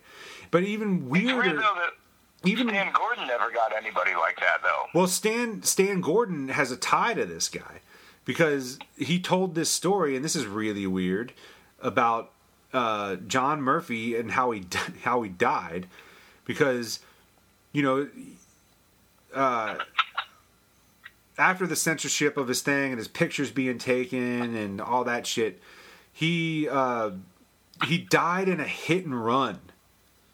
Several Oh ye- yeah, that's right. He was years like later. crossing like a weird country road. Yeah, like to check an oil slick in the night.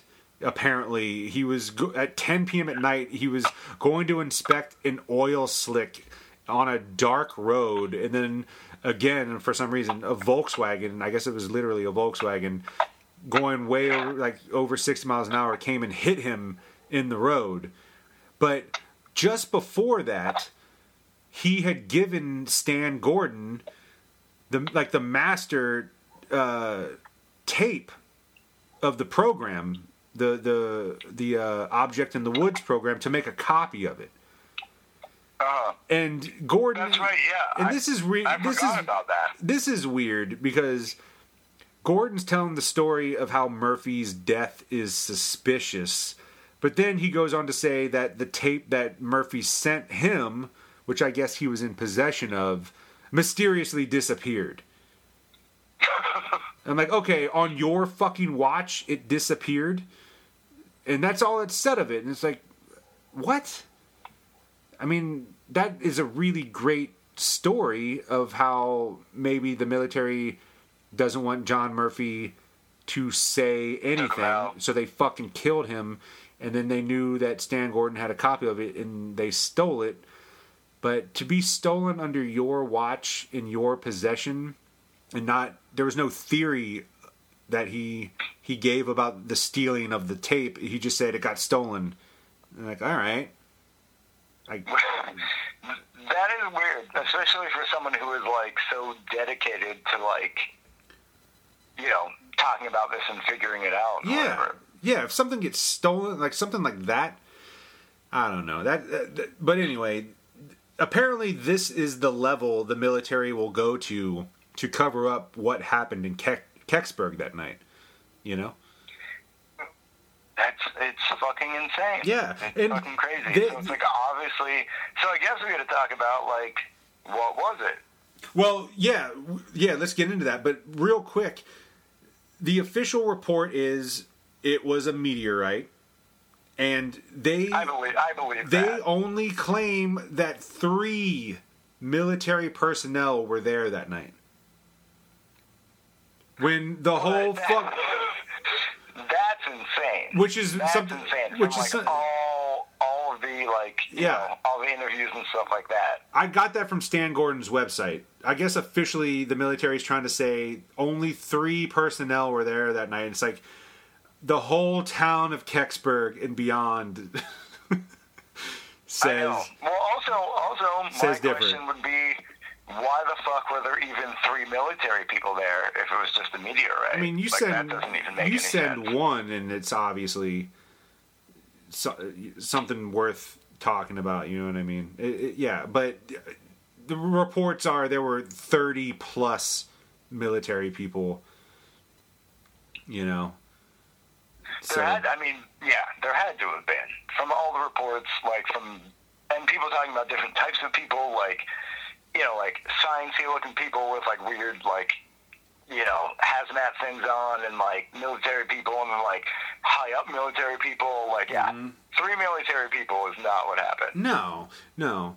Oh, but another thing too, on the in the same vein of John Murphy, Carl Metz, who was the former fire marshal, there were people who were saying that he was sworn to secrecy by the army because he was obviously in the know. He's a fucking fire marshal, and the fire department was uh-huh. big on what happened that night.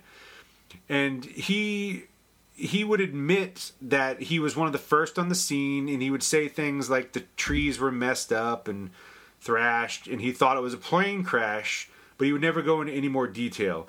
But they were like convinced that this guy knew more than he did and could never say any more, you know, and uh-huh. I believe it. I really do because this, you know, that that Hayes that Hayes boy who's not a boy anymore.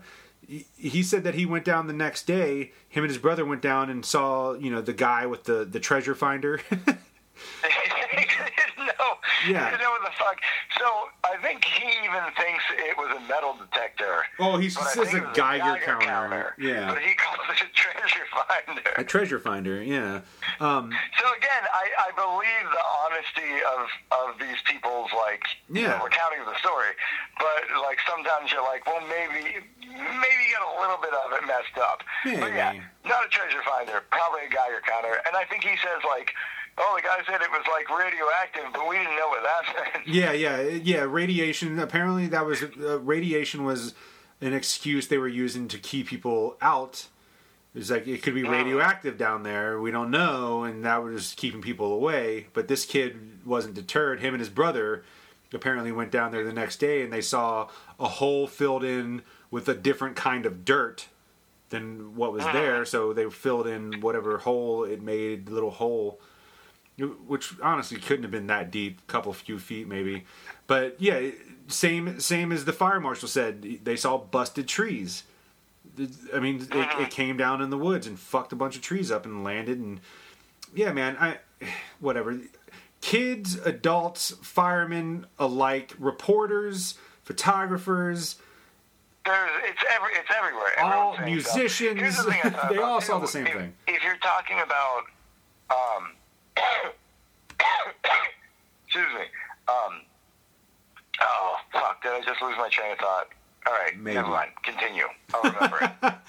Well, yeah. Um, so before we get into some of the aftermath, I guess that no one really knows where the army took this object under the tarp.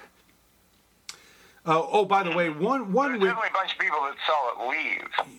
A shit ton of people saw it leave, and one person said that it was a lot smaller than it was. They or he saw an object under a tarp that looked like about the size of two suitcases. And like, all right, that I mean, maybe that's maybe that's a body. We'll get into that in a second. But every most everyone saw a bell or acorn shaped object under a tarp on an army flatbed truck leaving town fast.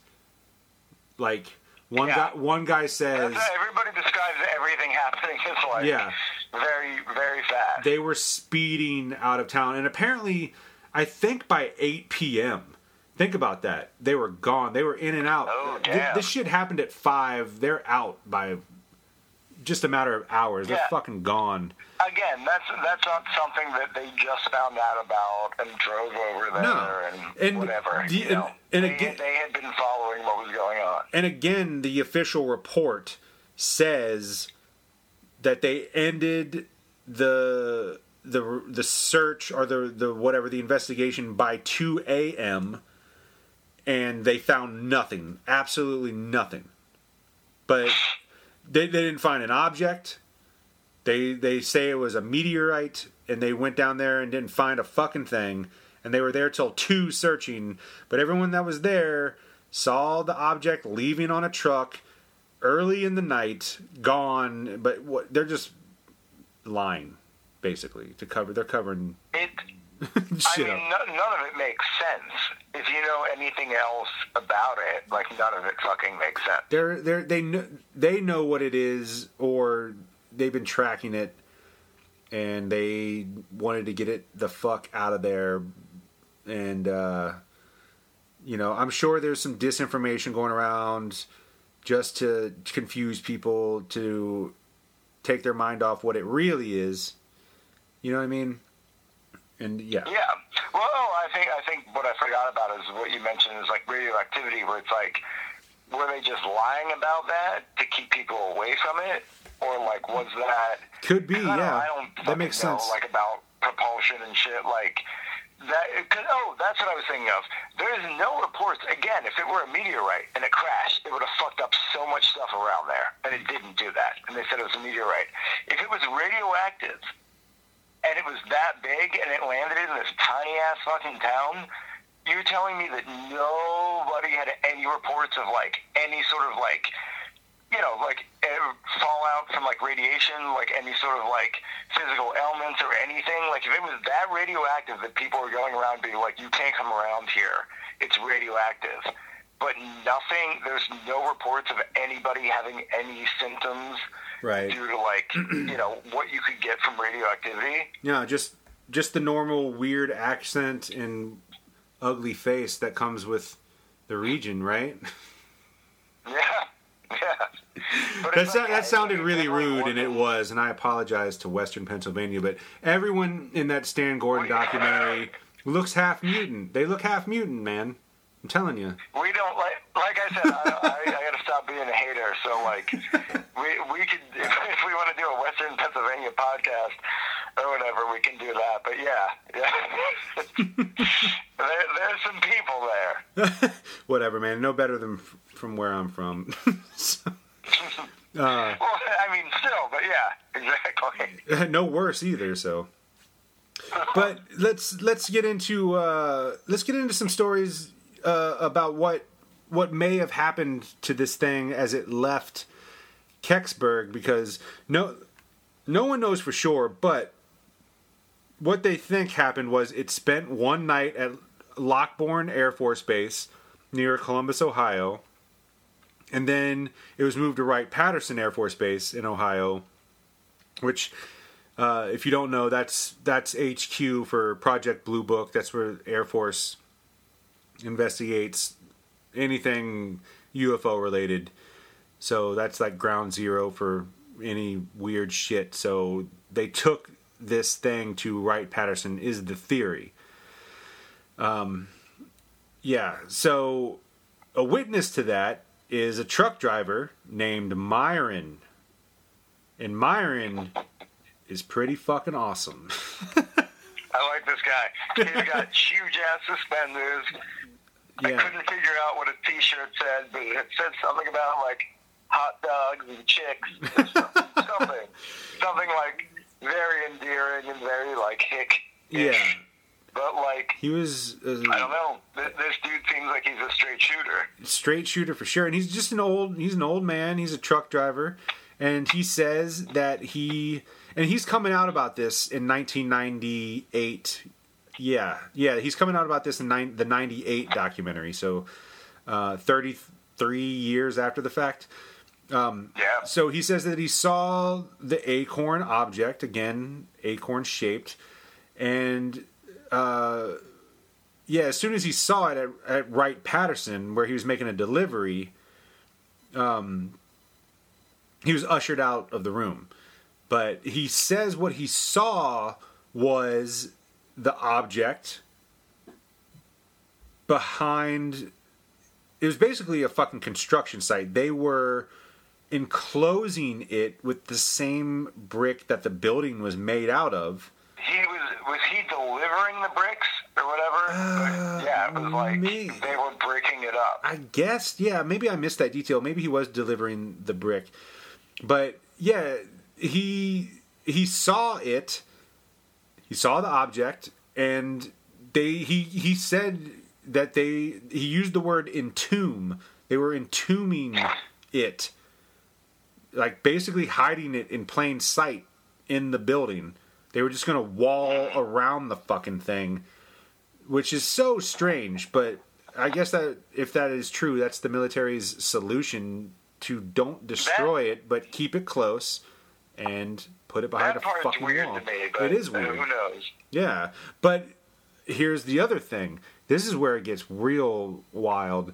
Myron said that he also saw what appeared to be a small body on a gurney next to it, and it had three digits on its hand and lizard-like He called them skin. all index fingers, I think. All and yeah, they're all they're all the same size or something.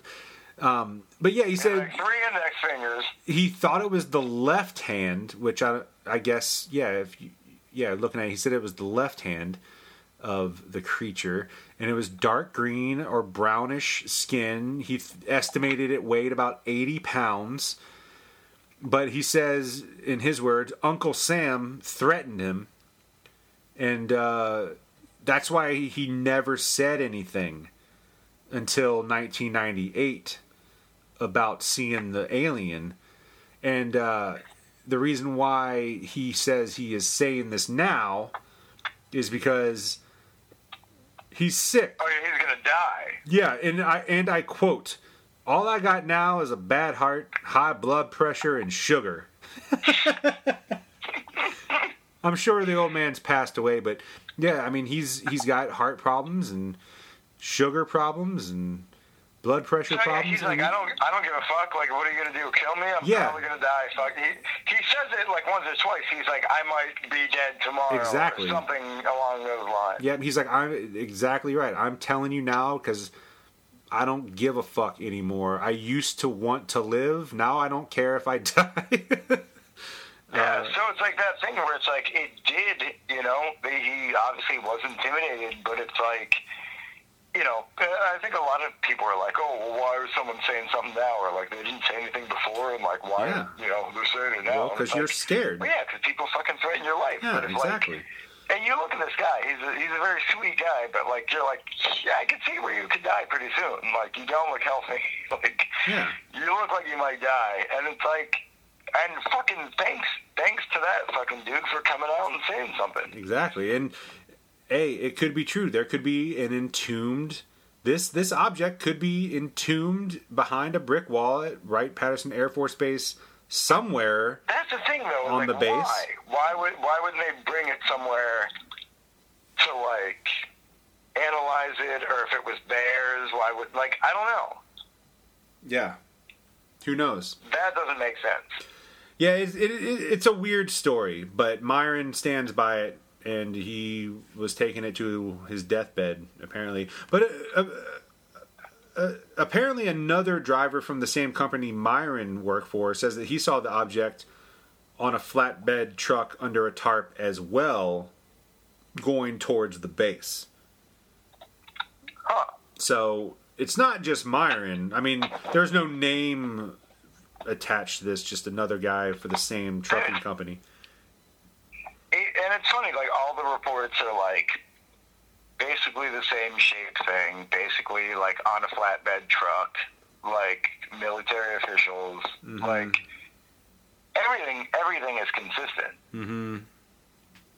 Yeah, man. It's like we, we were talking about like it being like you know Pennsylvania's Roswell. Like it's like I think it's like you know Roswell's Roswell. Like it's like there's so much evidence about it. Like Roswell was like oh it's fucking crazy and like something seems weird and oh it's weather balloons or swamp gas or whatever. And this is like there's so much. Um, whatever the evidence called, not circumstantial, uh, eyewitness, eyewitness evidence. Like so many people, and it's all the same thing, all the same thing. I think it's like one of the most like um, incidences of like seeing like some sort of unidentified thing where there's so many people have the same story to tell. You know, yeah, I mean, everyone says yeah the exact same thing. That's why it's so unfuckwithable in its own little way, you know. it's very, Yeah, it's it's super unfuckwithable. Yeah, and uh, there's there's a lot of theories as to uh, official theories as to what it it could be, and uh, you know, a meteor being the official military explanation, but uh, No, they got they got an explanation for everything. yeah, and there's uh, a crashed spy plane. I didn't hear about that. Which you know, there's Was it like a James Bond thing? there's there's all sorts there's all sorts of funny things uh, throughout the history of this thing that are early speculation to like current day, you know, and uh, one of them also is an expelled Gemini capsule, which Stan Gordon pronounces Gemini, which I think is great. I don't know if that's a a Western Pennsylvania thing. I don't think that I don't think that that's no. I don't think it's a Western PA thing. But uh, who the hell knows? He's- we don't know how to pronounce anything. but yeah, his his accent is so funny in in in that in that documentary. He and this is what I wrote down. What I think he said uh, as an as one of the explanations. Uh, in Nike missile fired in error. so I think I like I seriously don't know what he said. It's in in Nike missile fired in error. And then another explanation that he gave in, is in air is is that mean in there? I- T H E R E. I I I mean maybe I'll I'll say it slower. Maybe you can decipher. In Nike missile fired in error. like that's what I heard. Ah, shit. I don't. It's hard. I don't know. I really like- don't know. It's. I don't. We we could do another whole fucking thing about Western Pennsylvania. Oh Um, man, well Yeah, the, the Stan Gordon one where he is the narrator, it is kind of rough to listen to. and he's got this sweet, comical, kind of goofy voice, which I shouldn't be saying anything about this if you ever want him to be on here. Yeah, I, well- I'm sure he would be. maybe one day we'll see. I'm sure. Hopefully he'll listen to it and be willing to talk to a fellow like me. I got nothing but respect because somebody's got to be reporting on these things. I mean, dude, and he also keeps saying he's like, I've never seen anything, I've never seen a UFO, you know, but he is just like fucking dedicated to doing it. Yeah, because you know he heard about this on the radio when he was 16. He didn't see it. He heard. He it. always says he's like, I've been doing UFO, like UFO research since I was 16 years old, and then he talks about hearing like, you know, the Kecksburg crash um, on the radio. But yeah, since then he's been fucking doing stuff. Yeah, solid man. and definitely do, like the only person actually fucking doing stuff to the point where I didn't really know, like I said, how weird where I grew up was Right, um, before I found out about like the Stan Gordon stuff right. or like Invasion on Chestnut Ridge, but that's mostly like because he does, you know, he does other research too. Like people call him up about Bigfoot shit and fucking uh, Thunderbirds and Sasquatch and all that shit. Yeah, well, we'll get into that here in a minute because that is something I do want to get into is some more of the weirdness in the area, and it does involve Stan Gordon. Um, but yeah, one of one of the other explanations that he said, besides the weird one I didn't understand, was a projectile. This is uh, this is so funny. A projectile shot from a giant gun on a railroad car in Canada. Like, Oh yeah, yeah, yeah. I, I Like, heard all that too, which makes what? What? First of all, what? Second of all, no. and then third of all, like, what? How would that thing go from like state to state and like from one country to another? Like, there's just it doesn't make any fucking sense. And like, what the fuck kind of gun? Is yeah, what is that? I don't know. I don't know who reported that. I have no idea who reported that, but that's you know he's just he's just kind of saying certain theories, you know. Um, but yeah, that's one of them. But one of the big ones, the big one that was kind of prevalent for a long time and took a while to debunk was that it was a part of the Russian satellite Cosmos 96. Oh yeah. And around 2000, it took a long time. Like I said, it was Or I think they people were also saying that it was maybe like just a Russian, um, like a UFO or something from their space program or whatever. yeah, or it was like a spy satellite. It could have Yeah, been that yeah, they was- that we couldn't talk Soviet, about. Because it was, it, I guess, yeah, it was Cold War. It was Cold War era. Mm-hmm yeah, 65, man. But uh, Yeah. So this this this Cosmos 96 satellite theory was debunked in 2003 uh, by a journalist for the Sci-Fi Channel, actually, because uh, they thought it had landed in Kecksburg, but and this is really close, honestly. I mean this this seems this is why it was so legit. Uh, this, this satellite came down over Canada earlier the same exact day. So the Kecksburg incident happened 4:47 around 5 p.m., but parts of this satellite came down over Canada at 3:18 a.m. the same day. So, you know, Were they ever reported to like?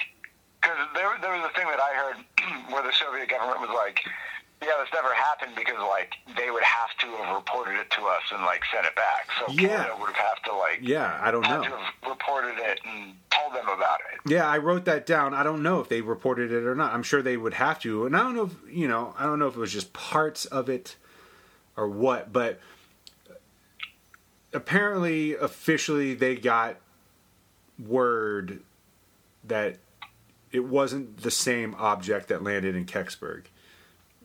Because this Cosmos 96 came down in Canada more than like it was like 15 16 hours prior. So there's no way it was the same thing. So that one persisted for decades and then was debunked, you know. Um, another The one, meteor one. what was that? The meteor? Well, there's also the meteor. Oh, yeah. Well, that's sense. that's the official explanation. Meteorite hitting the fucking surface, right? yeah. But we all know Again, like I said, they got an explanation for everything. Like it doesn't make any fucking sense. It's like this weird fucking thing that happened, and they can easily be like swamp gas, Right. weather balloon, meteorite. Mhm. You know. Well, what about Like, oh, okay. Or just forget about it. um Yeah, well what about the Nazi bell? Let's get crazy. How much do we want to get into this? Well, just a little bit. We're running we're running kind of deep, Oh. but uh yeah, Yeah. What? Uh, it's uh, we're at, uh, an hour and 44, 45 minutes. something like that. Um, okay, so well, the Nazi bell looks like it. It's very similar. It's bell shaped, um, and that was happening during World War II. And um, so the thing is, it's like if this was '65, it obviously wasn't the Nazis from World War II. But then there's things about the Nazis going to Argentina. There's things about the Nazis going there, uh, definitely being in Antarctica. So it's like they could have still been continuing the research, and it could have been some sort of Nazi thing that crashed, which could make sense. But what I think is, uh, you know, Project Paperclip, where we got not, you know, Wernher von Braun, Nazi scientists to work for NASA, and, you know, space program and shit. We got all their technology. We could have gotten some of the stuff that they were working on, which could have been like the Bell, or we could have made our own and then that's what like caught on fire and got fucked up and crashed. But in in the Tom DeLonge books that I read, uh, which are both like 900 pages, um, what, what he talks about like is basically all like based on fact, and you can look it up. And like that's his whole thing is he's like I'm trying to present like shit like this to people in like a quote unquote like nonfiction or fiction like kind of shit, but it's like it's he talks about Admiral Byrd, like he talks about all the stuff that actually, you know, is is historical things. But he talks about the henge, which is this thing that propelled the Nazi bell up, and they had the bell like you know tied down by whatever, but it was this like, um, you know, it worked on some sort of anti-gravity kind of thing, and they use this henge to like propel it up, and then they say that it was for like um, some sort of like water thing or like I don't know the, the official explanation of like the Nazi henge was like it was like a silo for something or whatever. But there's all these things about how it was where they were trying out like the Bell, which was this anti gravity fucking spaceship. Yeah, the the wonder like weapon they called it, like the Acorn. Right. Um. So I mean, it would make sense if you were to think about it that at, prob- at like the end of World War II, Project Paperclip, we got a bunch of Nazi scientists, which is a fucking fact. And that's how we made like the V. They had the V two rocket, and that's how we got in fucking space and all that shit. But we had their anti gravity, like you know, the science that they got from fucking wherever, where it was from aliens or whatever. Mm-hmm. Um, but we got their like technology, and we were able to make our own kind of thing and it didn't fucking work. And it caught on fire somewhere, and it fucking crashed. And that's maybe why, it, like, it went from you know Canada to you know Michigan to Ohio to wherever. Right.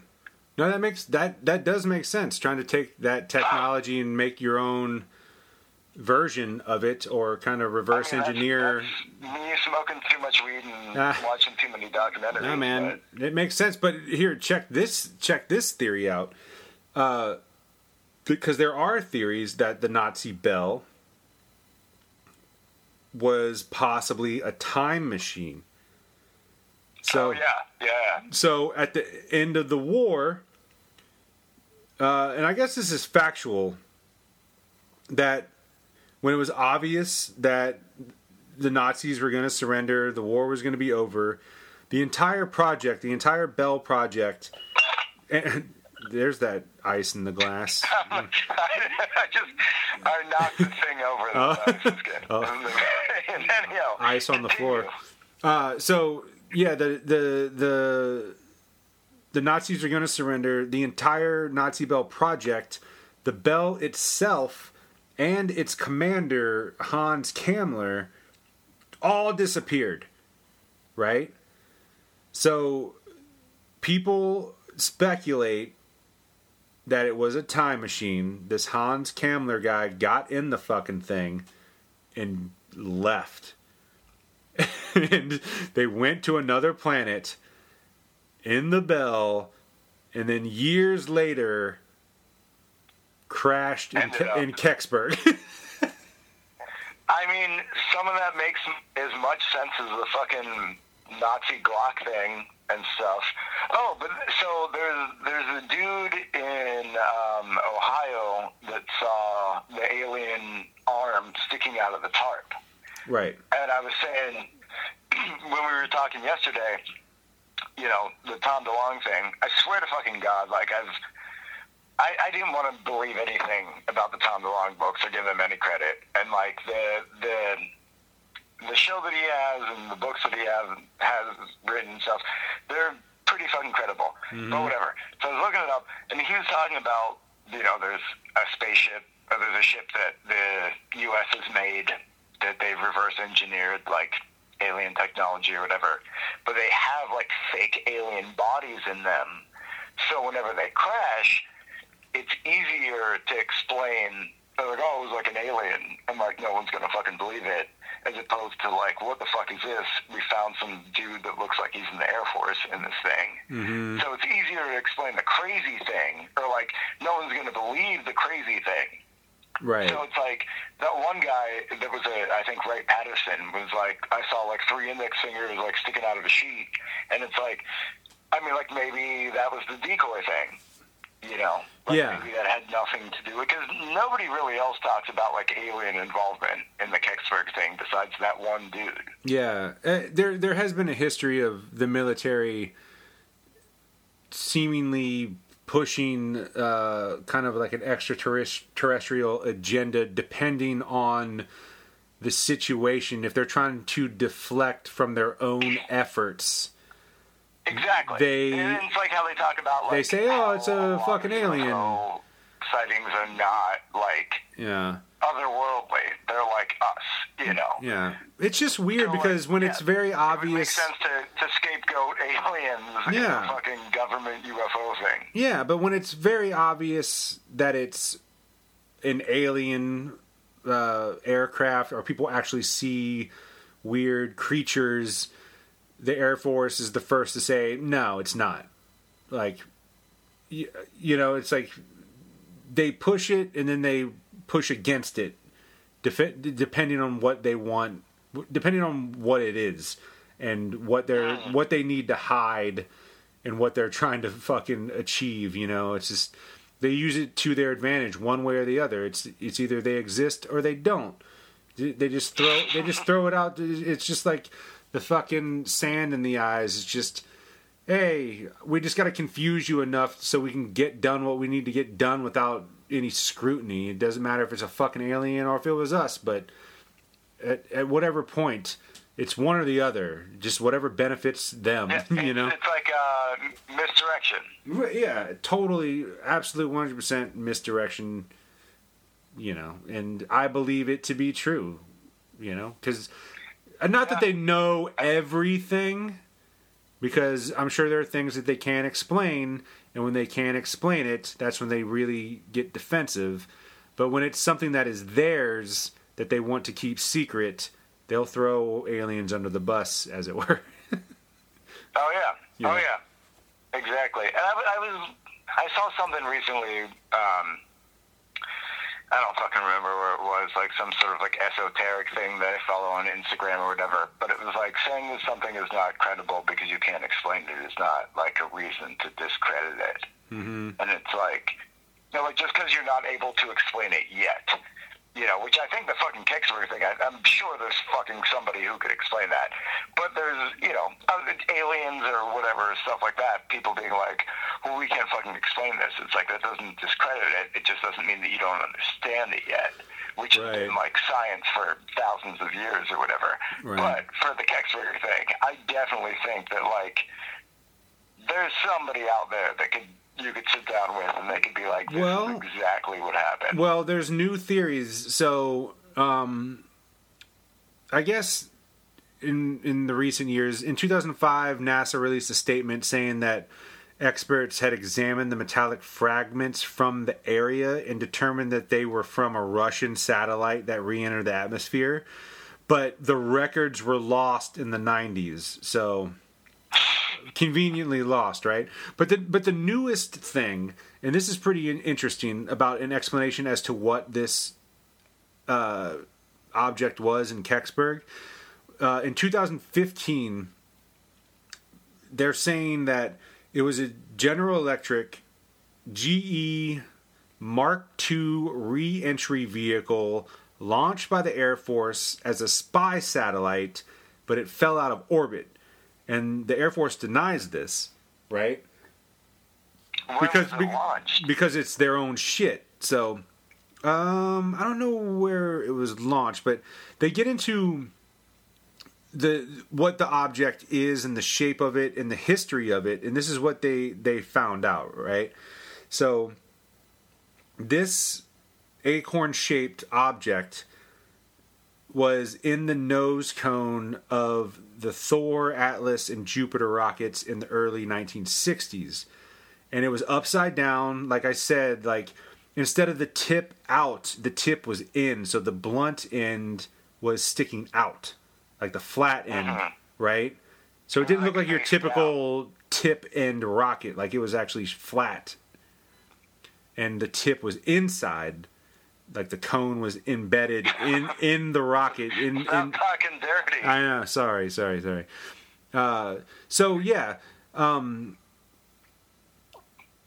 yeah. So all of that matches up, like the shape of it and the fact that it was inverted, and that's the way it seemed to be flying, right? So this GE vehicle had four control jets, would which would explain the uh, controlled flight of the object. Like it, it, it actually could be manipulated and controlled in the air. Uh, and one of the metals in it was copper, which would explain green flames coming off of the object in the sky. And photos of the reentry vehicle seem to show markings that might be, quote, foreign to civilians. I don't know what the fuck. Like, there's got to be obviously pictures Yeah, of these things. Yeah, but I haven't seen pictures of what the markings are. But these things apparently exist. I don't know.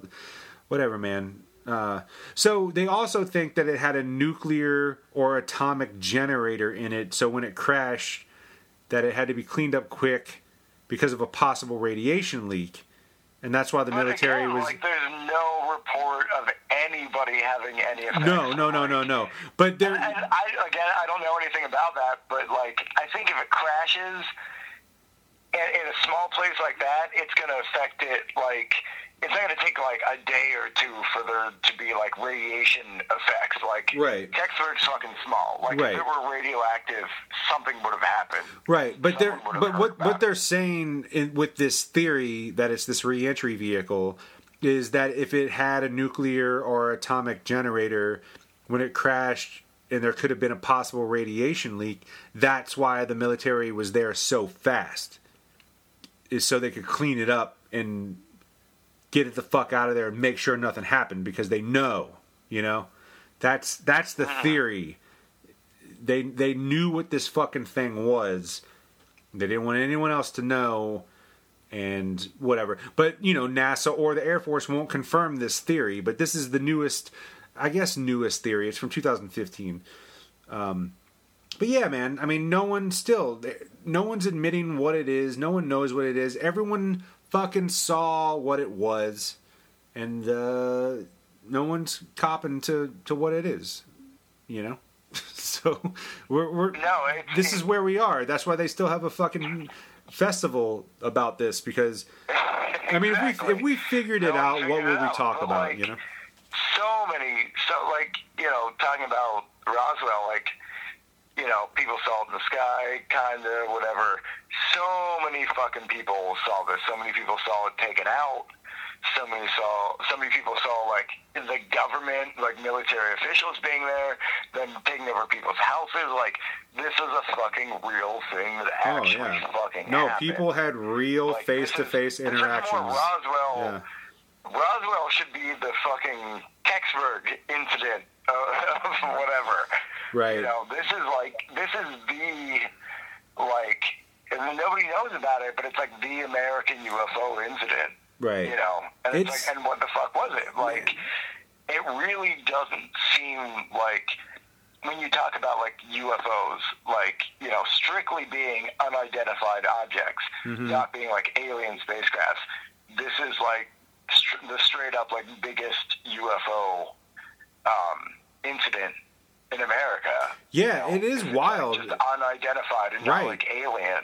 Like, Absolutely. It's crazy because you know, I rely heavily on the APRO bulletins for my for my research. I, I mean I mean, I guess I don't rely on it heavily, but the first resource I look up is I look into the archives of the APRO bulletins.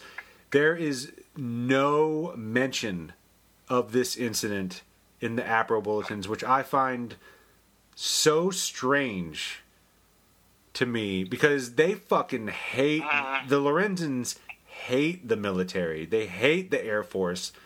They have a vendetta against them because they know their games and their bullshit. And this seems like a prime fucking example of of of them covering something up.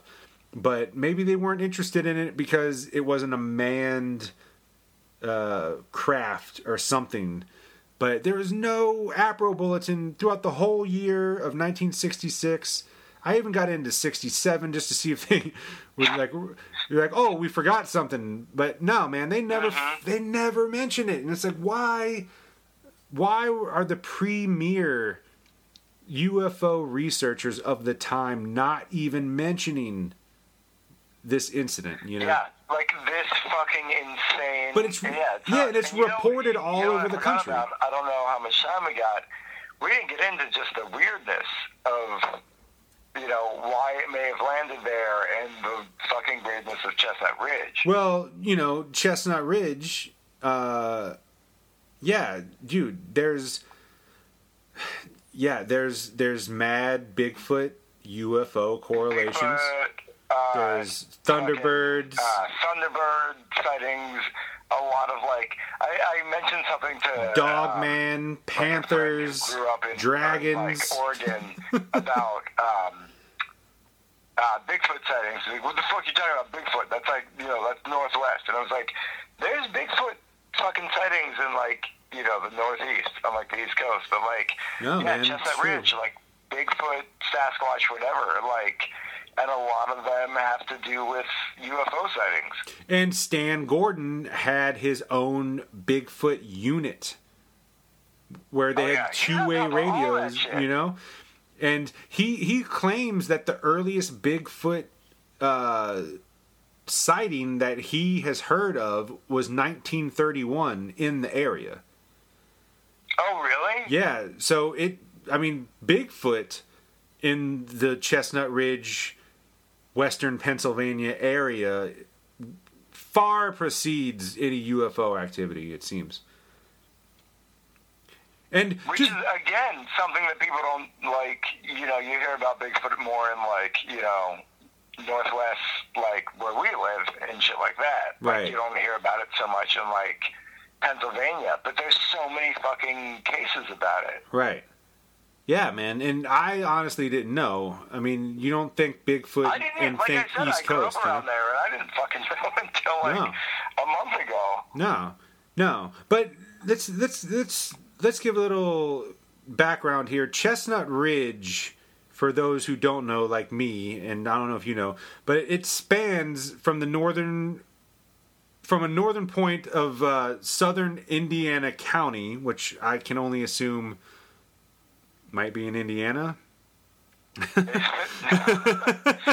uh, yeah, it's like I think it's like mid mid North Pennsylvania. Oh, okay. know. So so yeah, so Indiana County is is Pennsylvania. Okay, so it's southern Indiana County in Pennsylvania, and it goes all the way into West Virginia, into like the Morgantown which is area. close to like Mothman shit. Yeah, which is which just we don't need to get into. which is just south of where there. you Morgantown is just south ish of where where Kecksburg is, Yeah. right? Yeah, yeah, yeah. Like Yeah. Uh, I, I we played a couple shows there, and it's like forty five minutes from where you know I grew Yeah. up. So through through certain parts of western Pennsylvania into Morgantown, which is like western northwestern West Virginia, this ridge Yeah. runs, and there's all sorts of weird shit that happens, and a lot of it is honestly Bigfoot related and UFO related cryptid shit, like Yeah. Uh, oh, by the way, all like you know, like there, there was a thing in one of the one of the two documentaries we both talked about where it was like somebody saw a fucking twenty foot long snake with wings. Yeah. like you know, it's like almost like Jersey Devil stuff, but it's not. But it's just like these like collaborations of like you know, it's a wing thing with like this and like you know the Mothman and fucking Thunderbirds. There's so many. I think Stan Gordon talks about it. He's like, we got so many weird fucking calls about stuff that we didn't know how to categorize them. Mm-hmm.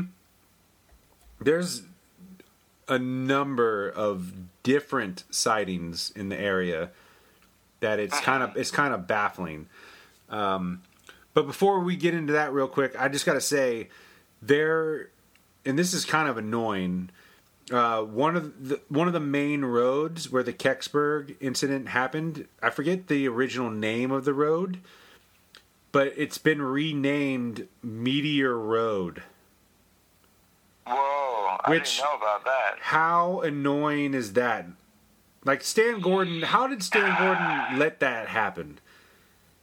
You know, like the guy, uh, Meteor Road. Is that what everyone thinks that it was a meteor? Because not. First off, it's not a meteor because they they they get the they get this guy from Penn State to officially explain what it is. Like a meteoroid is an object in Don't space. get me started about Penn State. Let's let's let's let's talk about this. A meteoroid is an object in space, metal or stone, or a mixture of the two, Yeah. right? And a mm-hmm. meteor is when it enters Earth's atmosphere and excites the atoms in the atmosphere, right? And a meteorite is when it survives the flight into the atmosphere and it doesn't burn up and it crashes, right? So yeah. yeah, anything that crash. If Yeah, if anything, if anything, maybe it should be meteorite road, but me, me, meteor will Either do. way, it's bullshit. Meteor will do because you know meteor maybe makes more sense because it didn't crash. A meteor did not crash into Kecksburg. Uh-uh. anyway, fuck Meteor Road. Rename it. Stan Gordon Road. I'm gonna, you know, that's that's what I say. Call it Stan Gordon Road from here on out. But yeah, I uh, agree. so yeah, back to these. You know, let's get into the, this Bigfoot stuff because it's pretty intriguing because there's so many sightings of all sorts of shit in in in the area. It's not just Kecksburg. It's Derry Township is a big one. I don't know if you know Derry. Um, Derry is, like I said, I, I saw a bunch of shows in Derry growing up. In Derry, Derry Theater. I was like at the drive-in, Dill- Dillinger Escape Plan, like yeah, they all play Derry, huh? whatever. Yeah, so Derry was probably like like ten miles from where I grew up, something like that. So it's yeah, it's a little closer than Kecksburg to Greensburg, I guess. A little bit, but yeah, not. I mean, when you're young, everything's kind of far, but yeah, Yeah. not far at all. Yeah, yeah, man. So, um, I guess there's there, there there's a couple worth mentioning because there's multiple. We could get into a whole bunch of shit because yeah, like the Kecksburg incident it itself, there are just so many witnesses to so many weird things in the area that it's, It's it's unreal. definitely way more like high strange, quote unquote high strangeness Yeah. kind of stuff. Yeah. That I like knew about, and I knew about like there was weird shit that I that I heard about growing up, but that's also like kind of kid shit where you're like, you know, how much of this is actually like legitimate or not. But like, yeah, there is some fucking like definite definite weird stuff going on. Yeah, man. And you know, one of them one of the ones that interested me the most is not necessarily Bigfoot, but it's like half Bigfoot. I don't know. It's called the Fayette County occurrence in October 1973, which I think was in Uniontown, Pennsylvania. Okay. Um and I think Uniontown is Ohio. re- I wrote down It's like Pennsylvania. right on the border. Oh fuck, I don't know. Now I, I only know I only know that because of like remembering my like hardcore scene. Well, does the ridge go into Ohio? I don't know. Anyway, I'm too many beers into. this is this is the. Ch- Chestnut Ridge documentary, so it's got to be in the Chestnut Ridge region. That's why I think it's Pennsylvania, Uniontown, Pennsylvania. Sure, why not? But anyway, this guy George Kowalczyk uh, has this crazy encounter with uh, an orange. I, I mean, I kind of want to gloss over it because we we we've been going on for a while, but it is a really interesting uh, encounter because he saw an orange ball in the sky, and then there's all sorts of confusion as to what house this guy is at. I swear, it's either his father's house or his house. I don't fucking know. And he's got that thick Pennsylvania accent, and they're doing the captions for everything that he's saying, but they're also not. it's like, like he's speaking a different language. But they're not captioning everything that he says. is what they call it. They are deliberately not captioning certain things that he says because it's just mumbling. but he is obviously saying something. But there are full sentences that they do not caption because it's just so thick that I, I don't even think they fucking bothered. And I feel like it was some of it was pertinent info because I got a little lost in the timeline to this guy's story. about exactly where he was. But any, anyway, long story short, he encounters an orange glow, like like a, a a big ball lands in the woods and Like has this orb, orange orb, glow. Orb-esque Yeah. type thing. Yeah, and this is you know this is 1973, so eight years after the Kecksburg thing, but they see creatures come out of it, and they're tall, man. They're like towering over the fence post a couple feet, so they got to be push pushing seven feet or something. But long story short, he shot some tracers at it that illuminated the fucking area and illuminated them and he saw what they were in their eyes.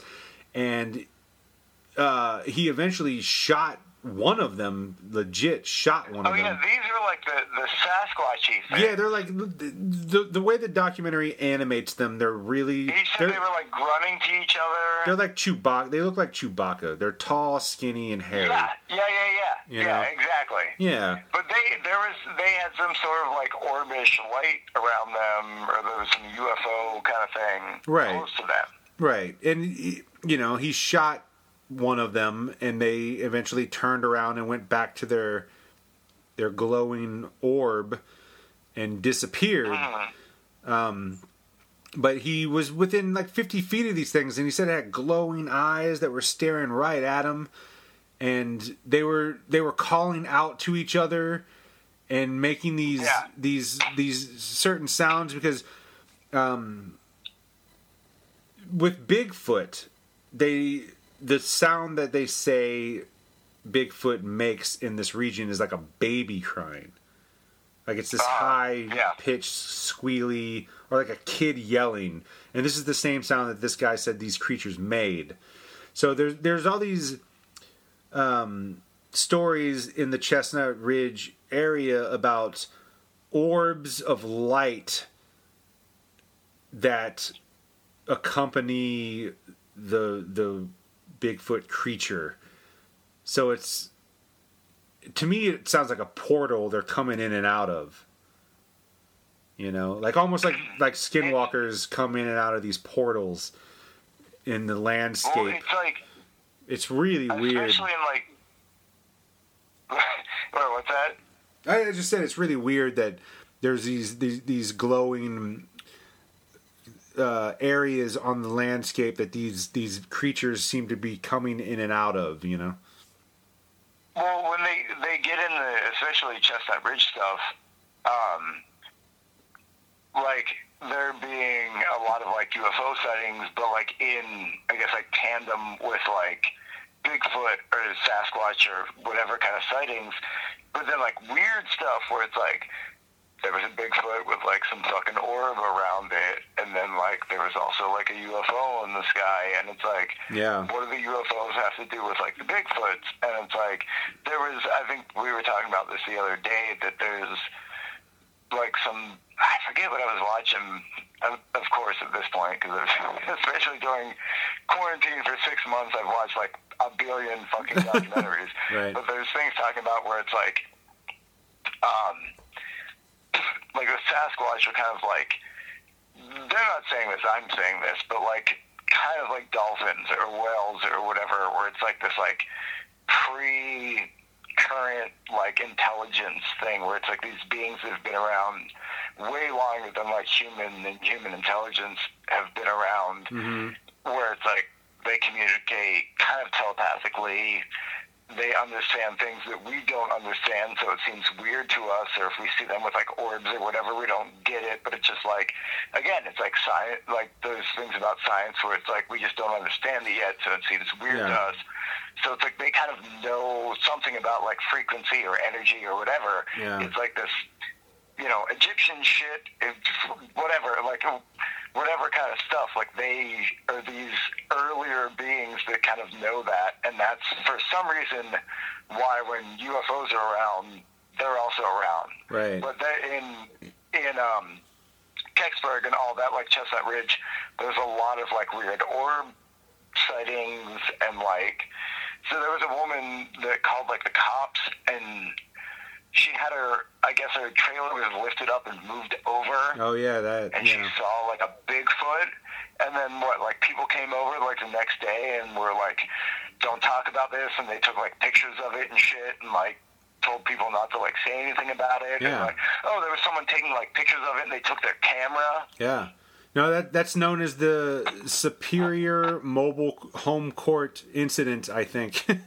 uh, Yeah, Superior yeah, yeah. Su- Superior's Mystery Man. Yeah, this this lady said that uh, Bigfoot was standing behind her trailer, and yeah, like mo- like literally, again, baby crying sounds happened. People heard it, and then this woman saw this thing, and it fucking moved her trailer apparently because it was so strong and people saw it and then it ran away. It all it just ran away scared. But this this guy from Ohio with Ohio Ohio government license plates showed up Oh, yeah. wanting to know what happened. And he took polaroids and a camera from a young boy.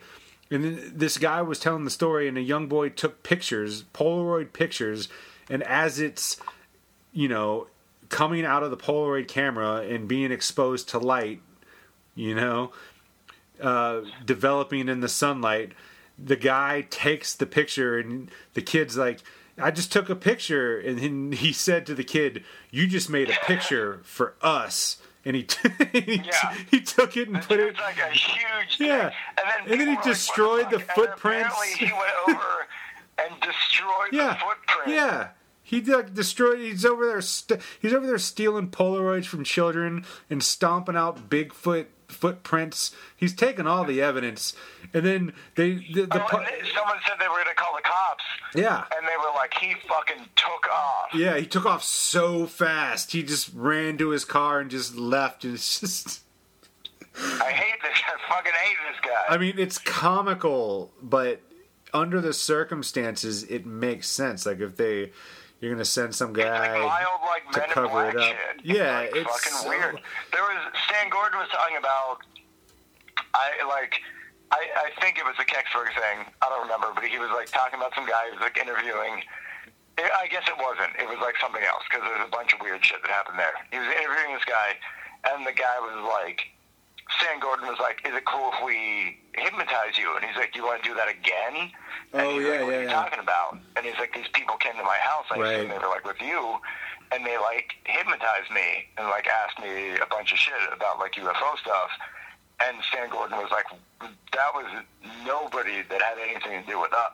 Right. Yeah, and around that So, like- time, he was getting a lot. Gordon was getting a lot of attention from Washington, and uh, he said that they were asking him for evidence and of of shit that was happening happening in the area in 1973 or so, and he was asking. They were asking for any good evidence to be sent to the Bureau of Sports, Fisheries, Bird, and Mammals Lab. And they they were That makes total sense. like this is all like the Bigfoot stuff, you know? And uh yeah, and he says that he met with a couple men from the the government, the federal I guess federal government that week or whatever or a couple weeks later. And then that was when this whole thing about the hypnotized witness came up and he's like you're going to hypnotize me again cuz he was thinking maybe these people that came to visit him asking for evidence had already gotten to this witness and hypnotized them, you know? It was like uh-huh. really weird shit. But anyway, yeah, long story short, there's a lot of weird Bigfoot stuff happening in the early 70s that the federal government apparently was very interested in. uh, So again, that's the weird thing where it's like if if the fucking Kecksburg acorn thing was being like intelligently like you know um they were they were going somewhere on purpose.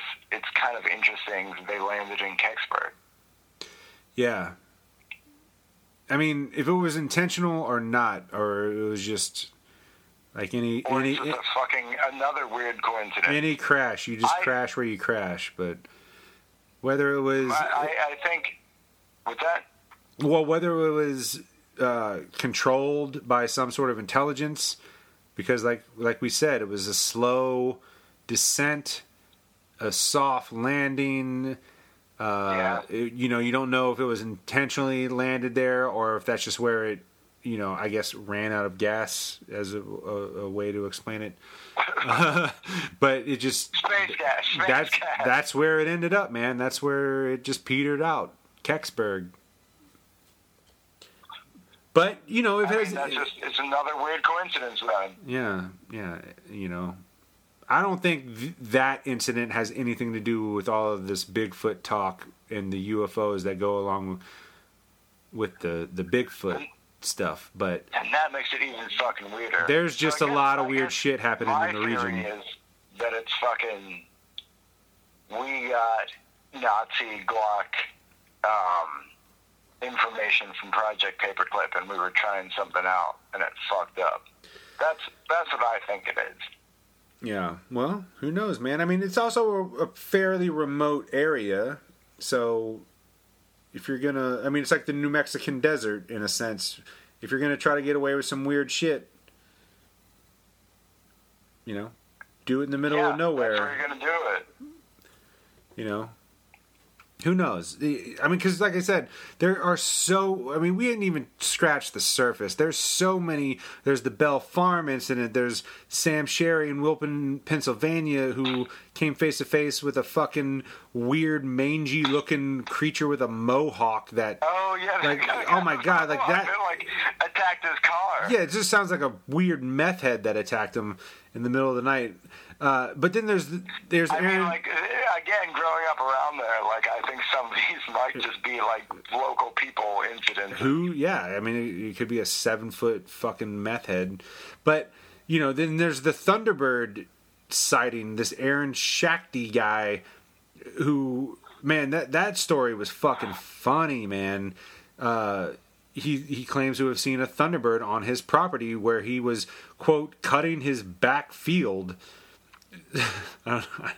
I, I, backfield Well, is, I guess, like, Western Pennsylvania for backyard. like- I don't know, but backfield. Some dude I grew up with, like telling me about his dad telling him about Thunderbirds and Mm-hmm. like them being like a Native American thing, like around where we grew up, like just fucking giant fucking birds. Well, this this story is hilarious because he he he's cutting his backfield, and then he says that he went to grab his family from the park, Keystone State Park, so he could show them quote what the field looked like. I mean, when was the last time you mowed your fucking yard and then went and grabbed your family to like bring them to show them how awesome it I mean, unless this was decades in the making, I don't understand why he's going to grab Well, his Western, family. It's Western PA. There's not much going on. Hey, look at look at the field I mowed, you know.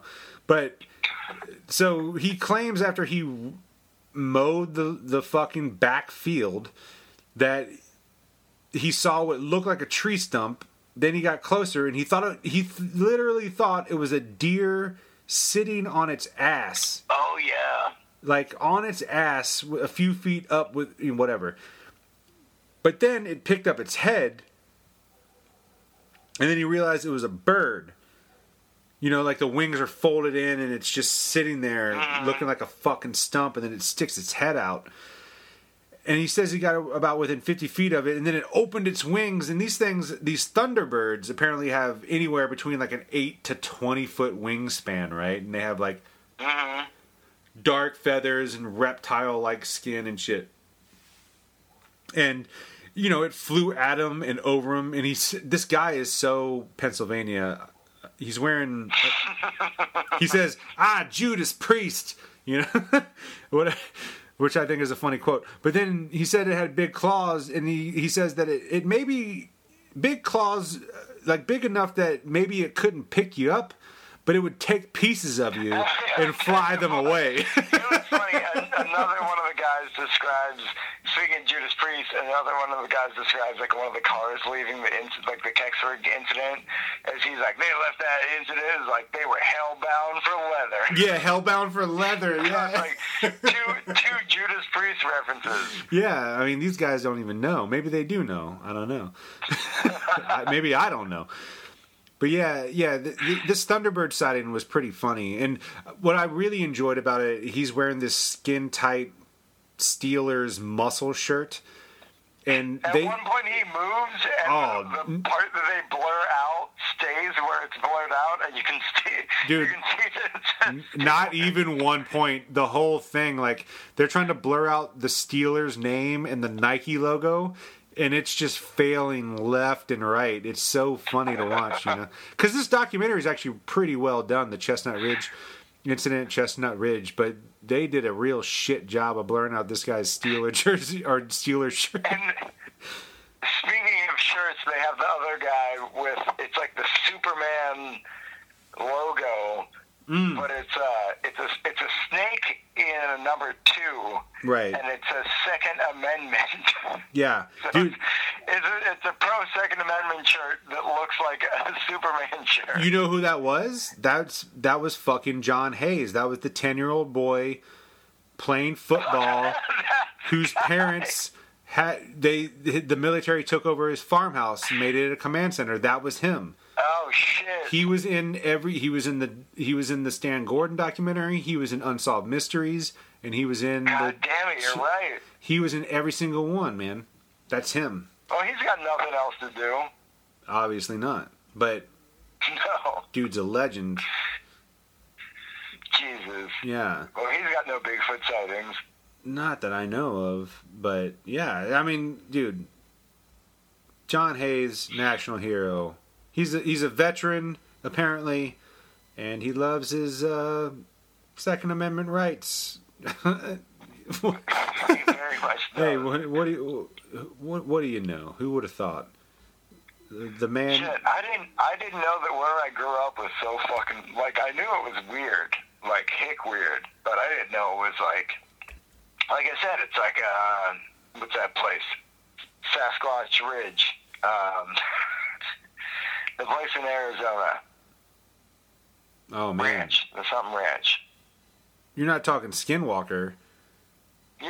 No, that's- exactly. that's in It's Utah. like that. Yeah, yeah, yeah, yeah. Bridgewater Triangle, like whatever. Like there's there's some weird ass shit going on in those mountains. I never knew Western Pennsylvania seriously was was a hotbed, but like I said, I feel like Stan Gordon and his it's not even Stan Gordon because he he plucked 80 year old fucking people, everyone from the community to to say their piece and they all said the same thing. Like these people aren't Yeah. full of shit. They are t- telling the story that apparently no one wants to listen to, but you have to respect it because it was a massive story for the region, but it's also a huge I mean one I mean like I agree. what Like, what was the military doing or so what what was it? There's so many people that say the same fucking thing. Like it's not like Roswell. People saw it. People saw it happen. People saw the thing. People saw it leave. People saw military people. Like Yeah, there's there's no denying much this. evidence. There's no denying any of this happened unless you talk to the military.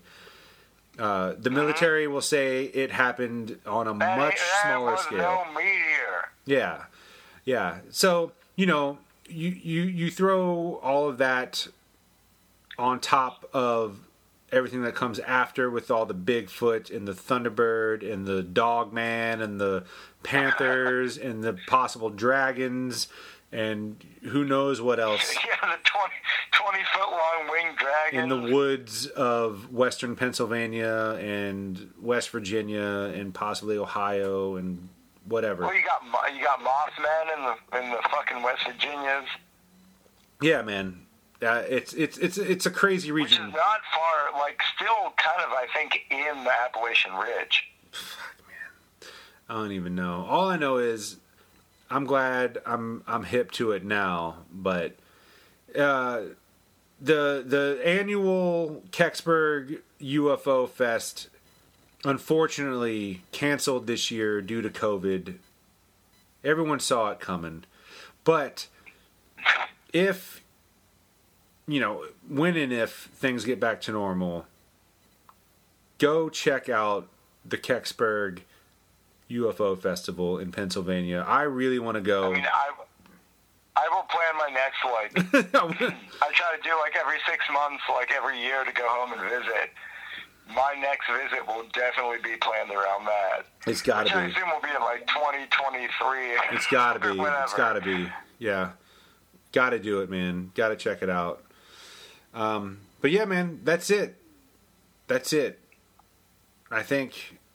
I think we've we've, I we've think we we did it. we did it, and you know, there's plenty more to talk about. Honestly, I mean, we could go on for another hour. I'm not lying. There's so much that happens in the area you are from that it's unreal.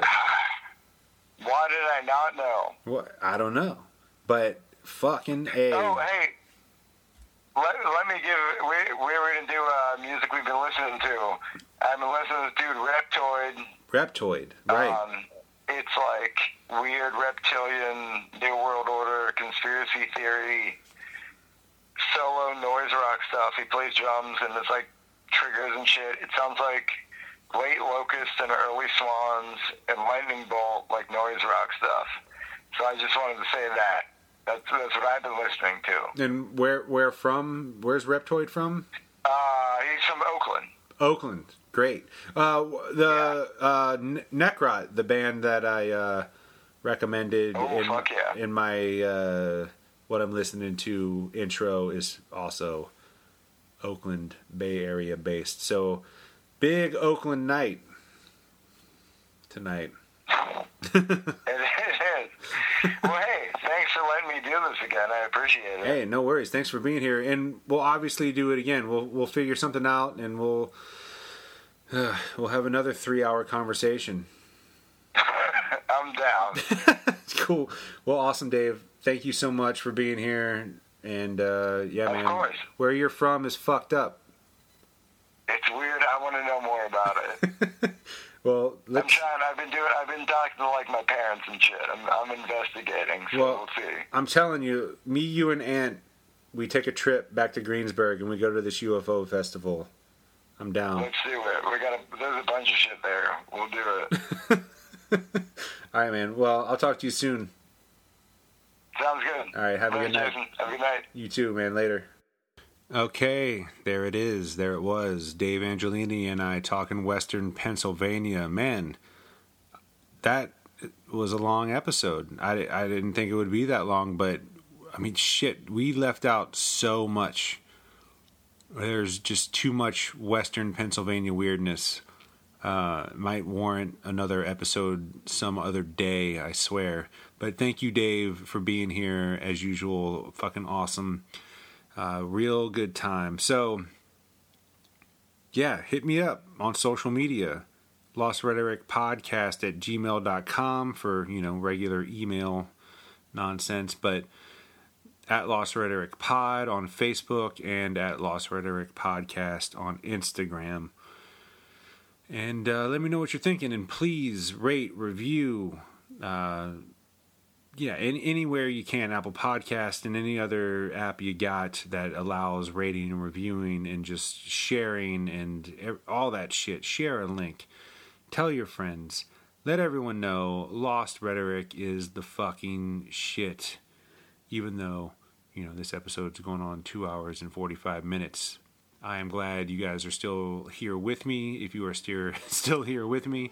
But that's it, man. That's it for the week. I'll see you next time. And until then, stay safe.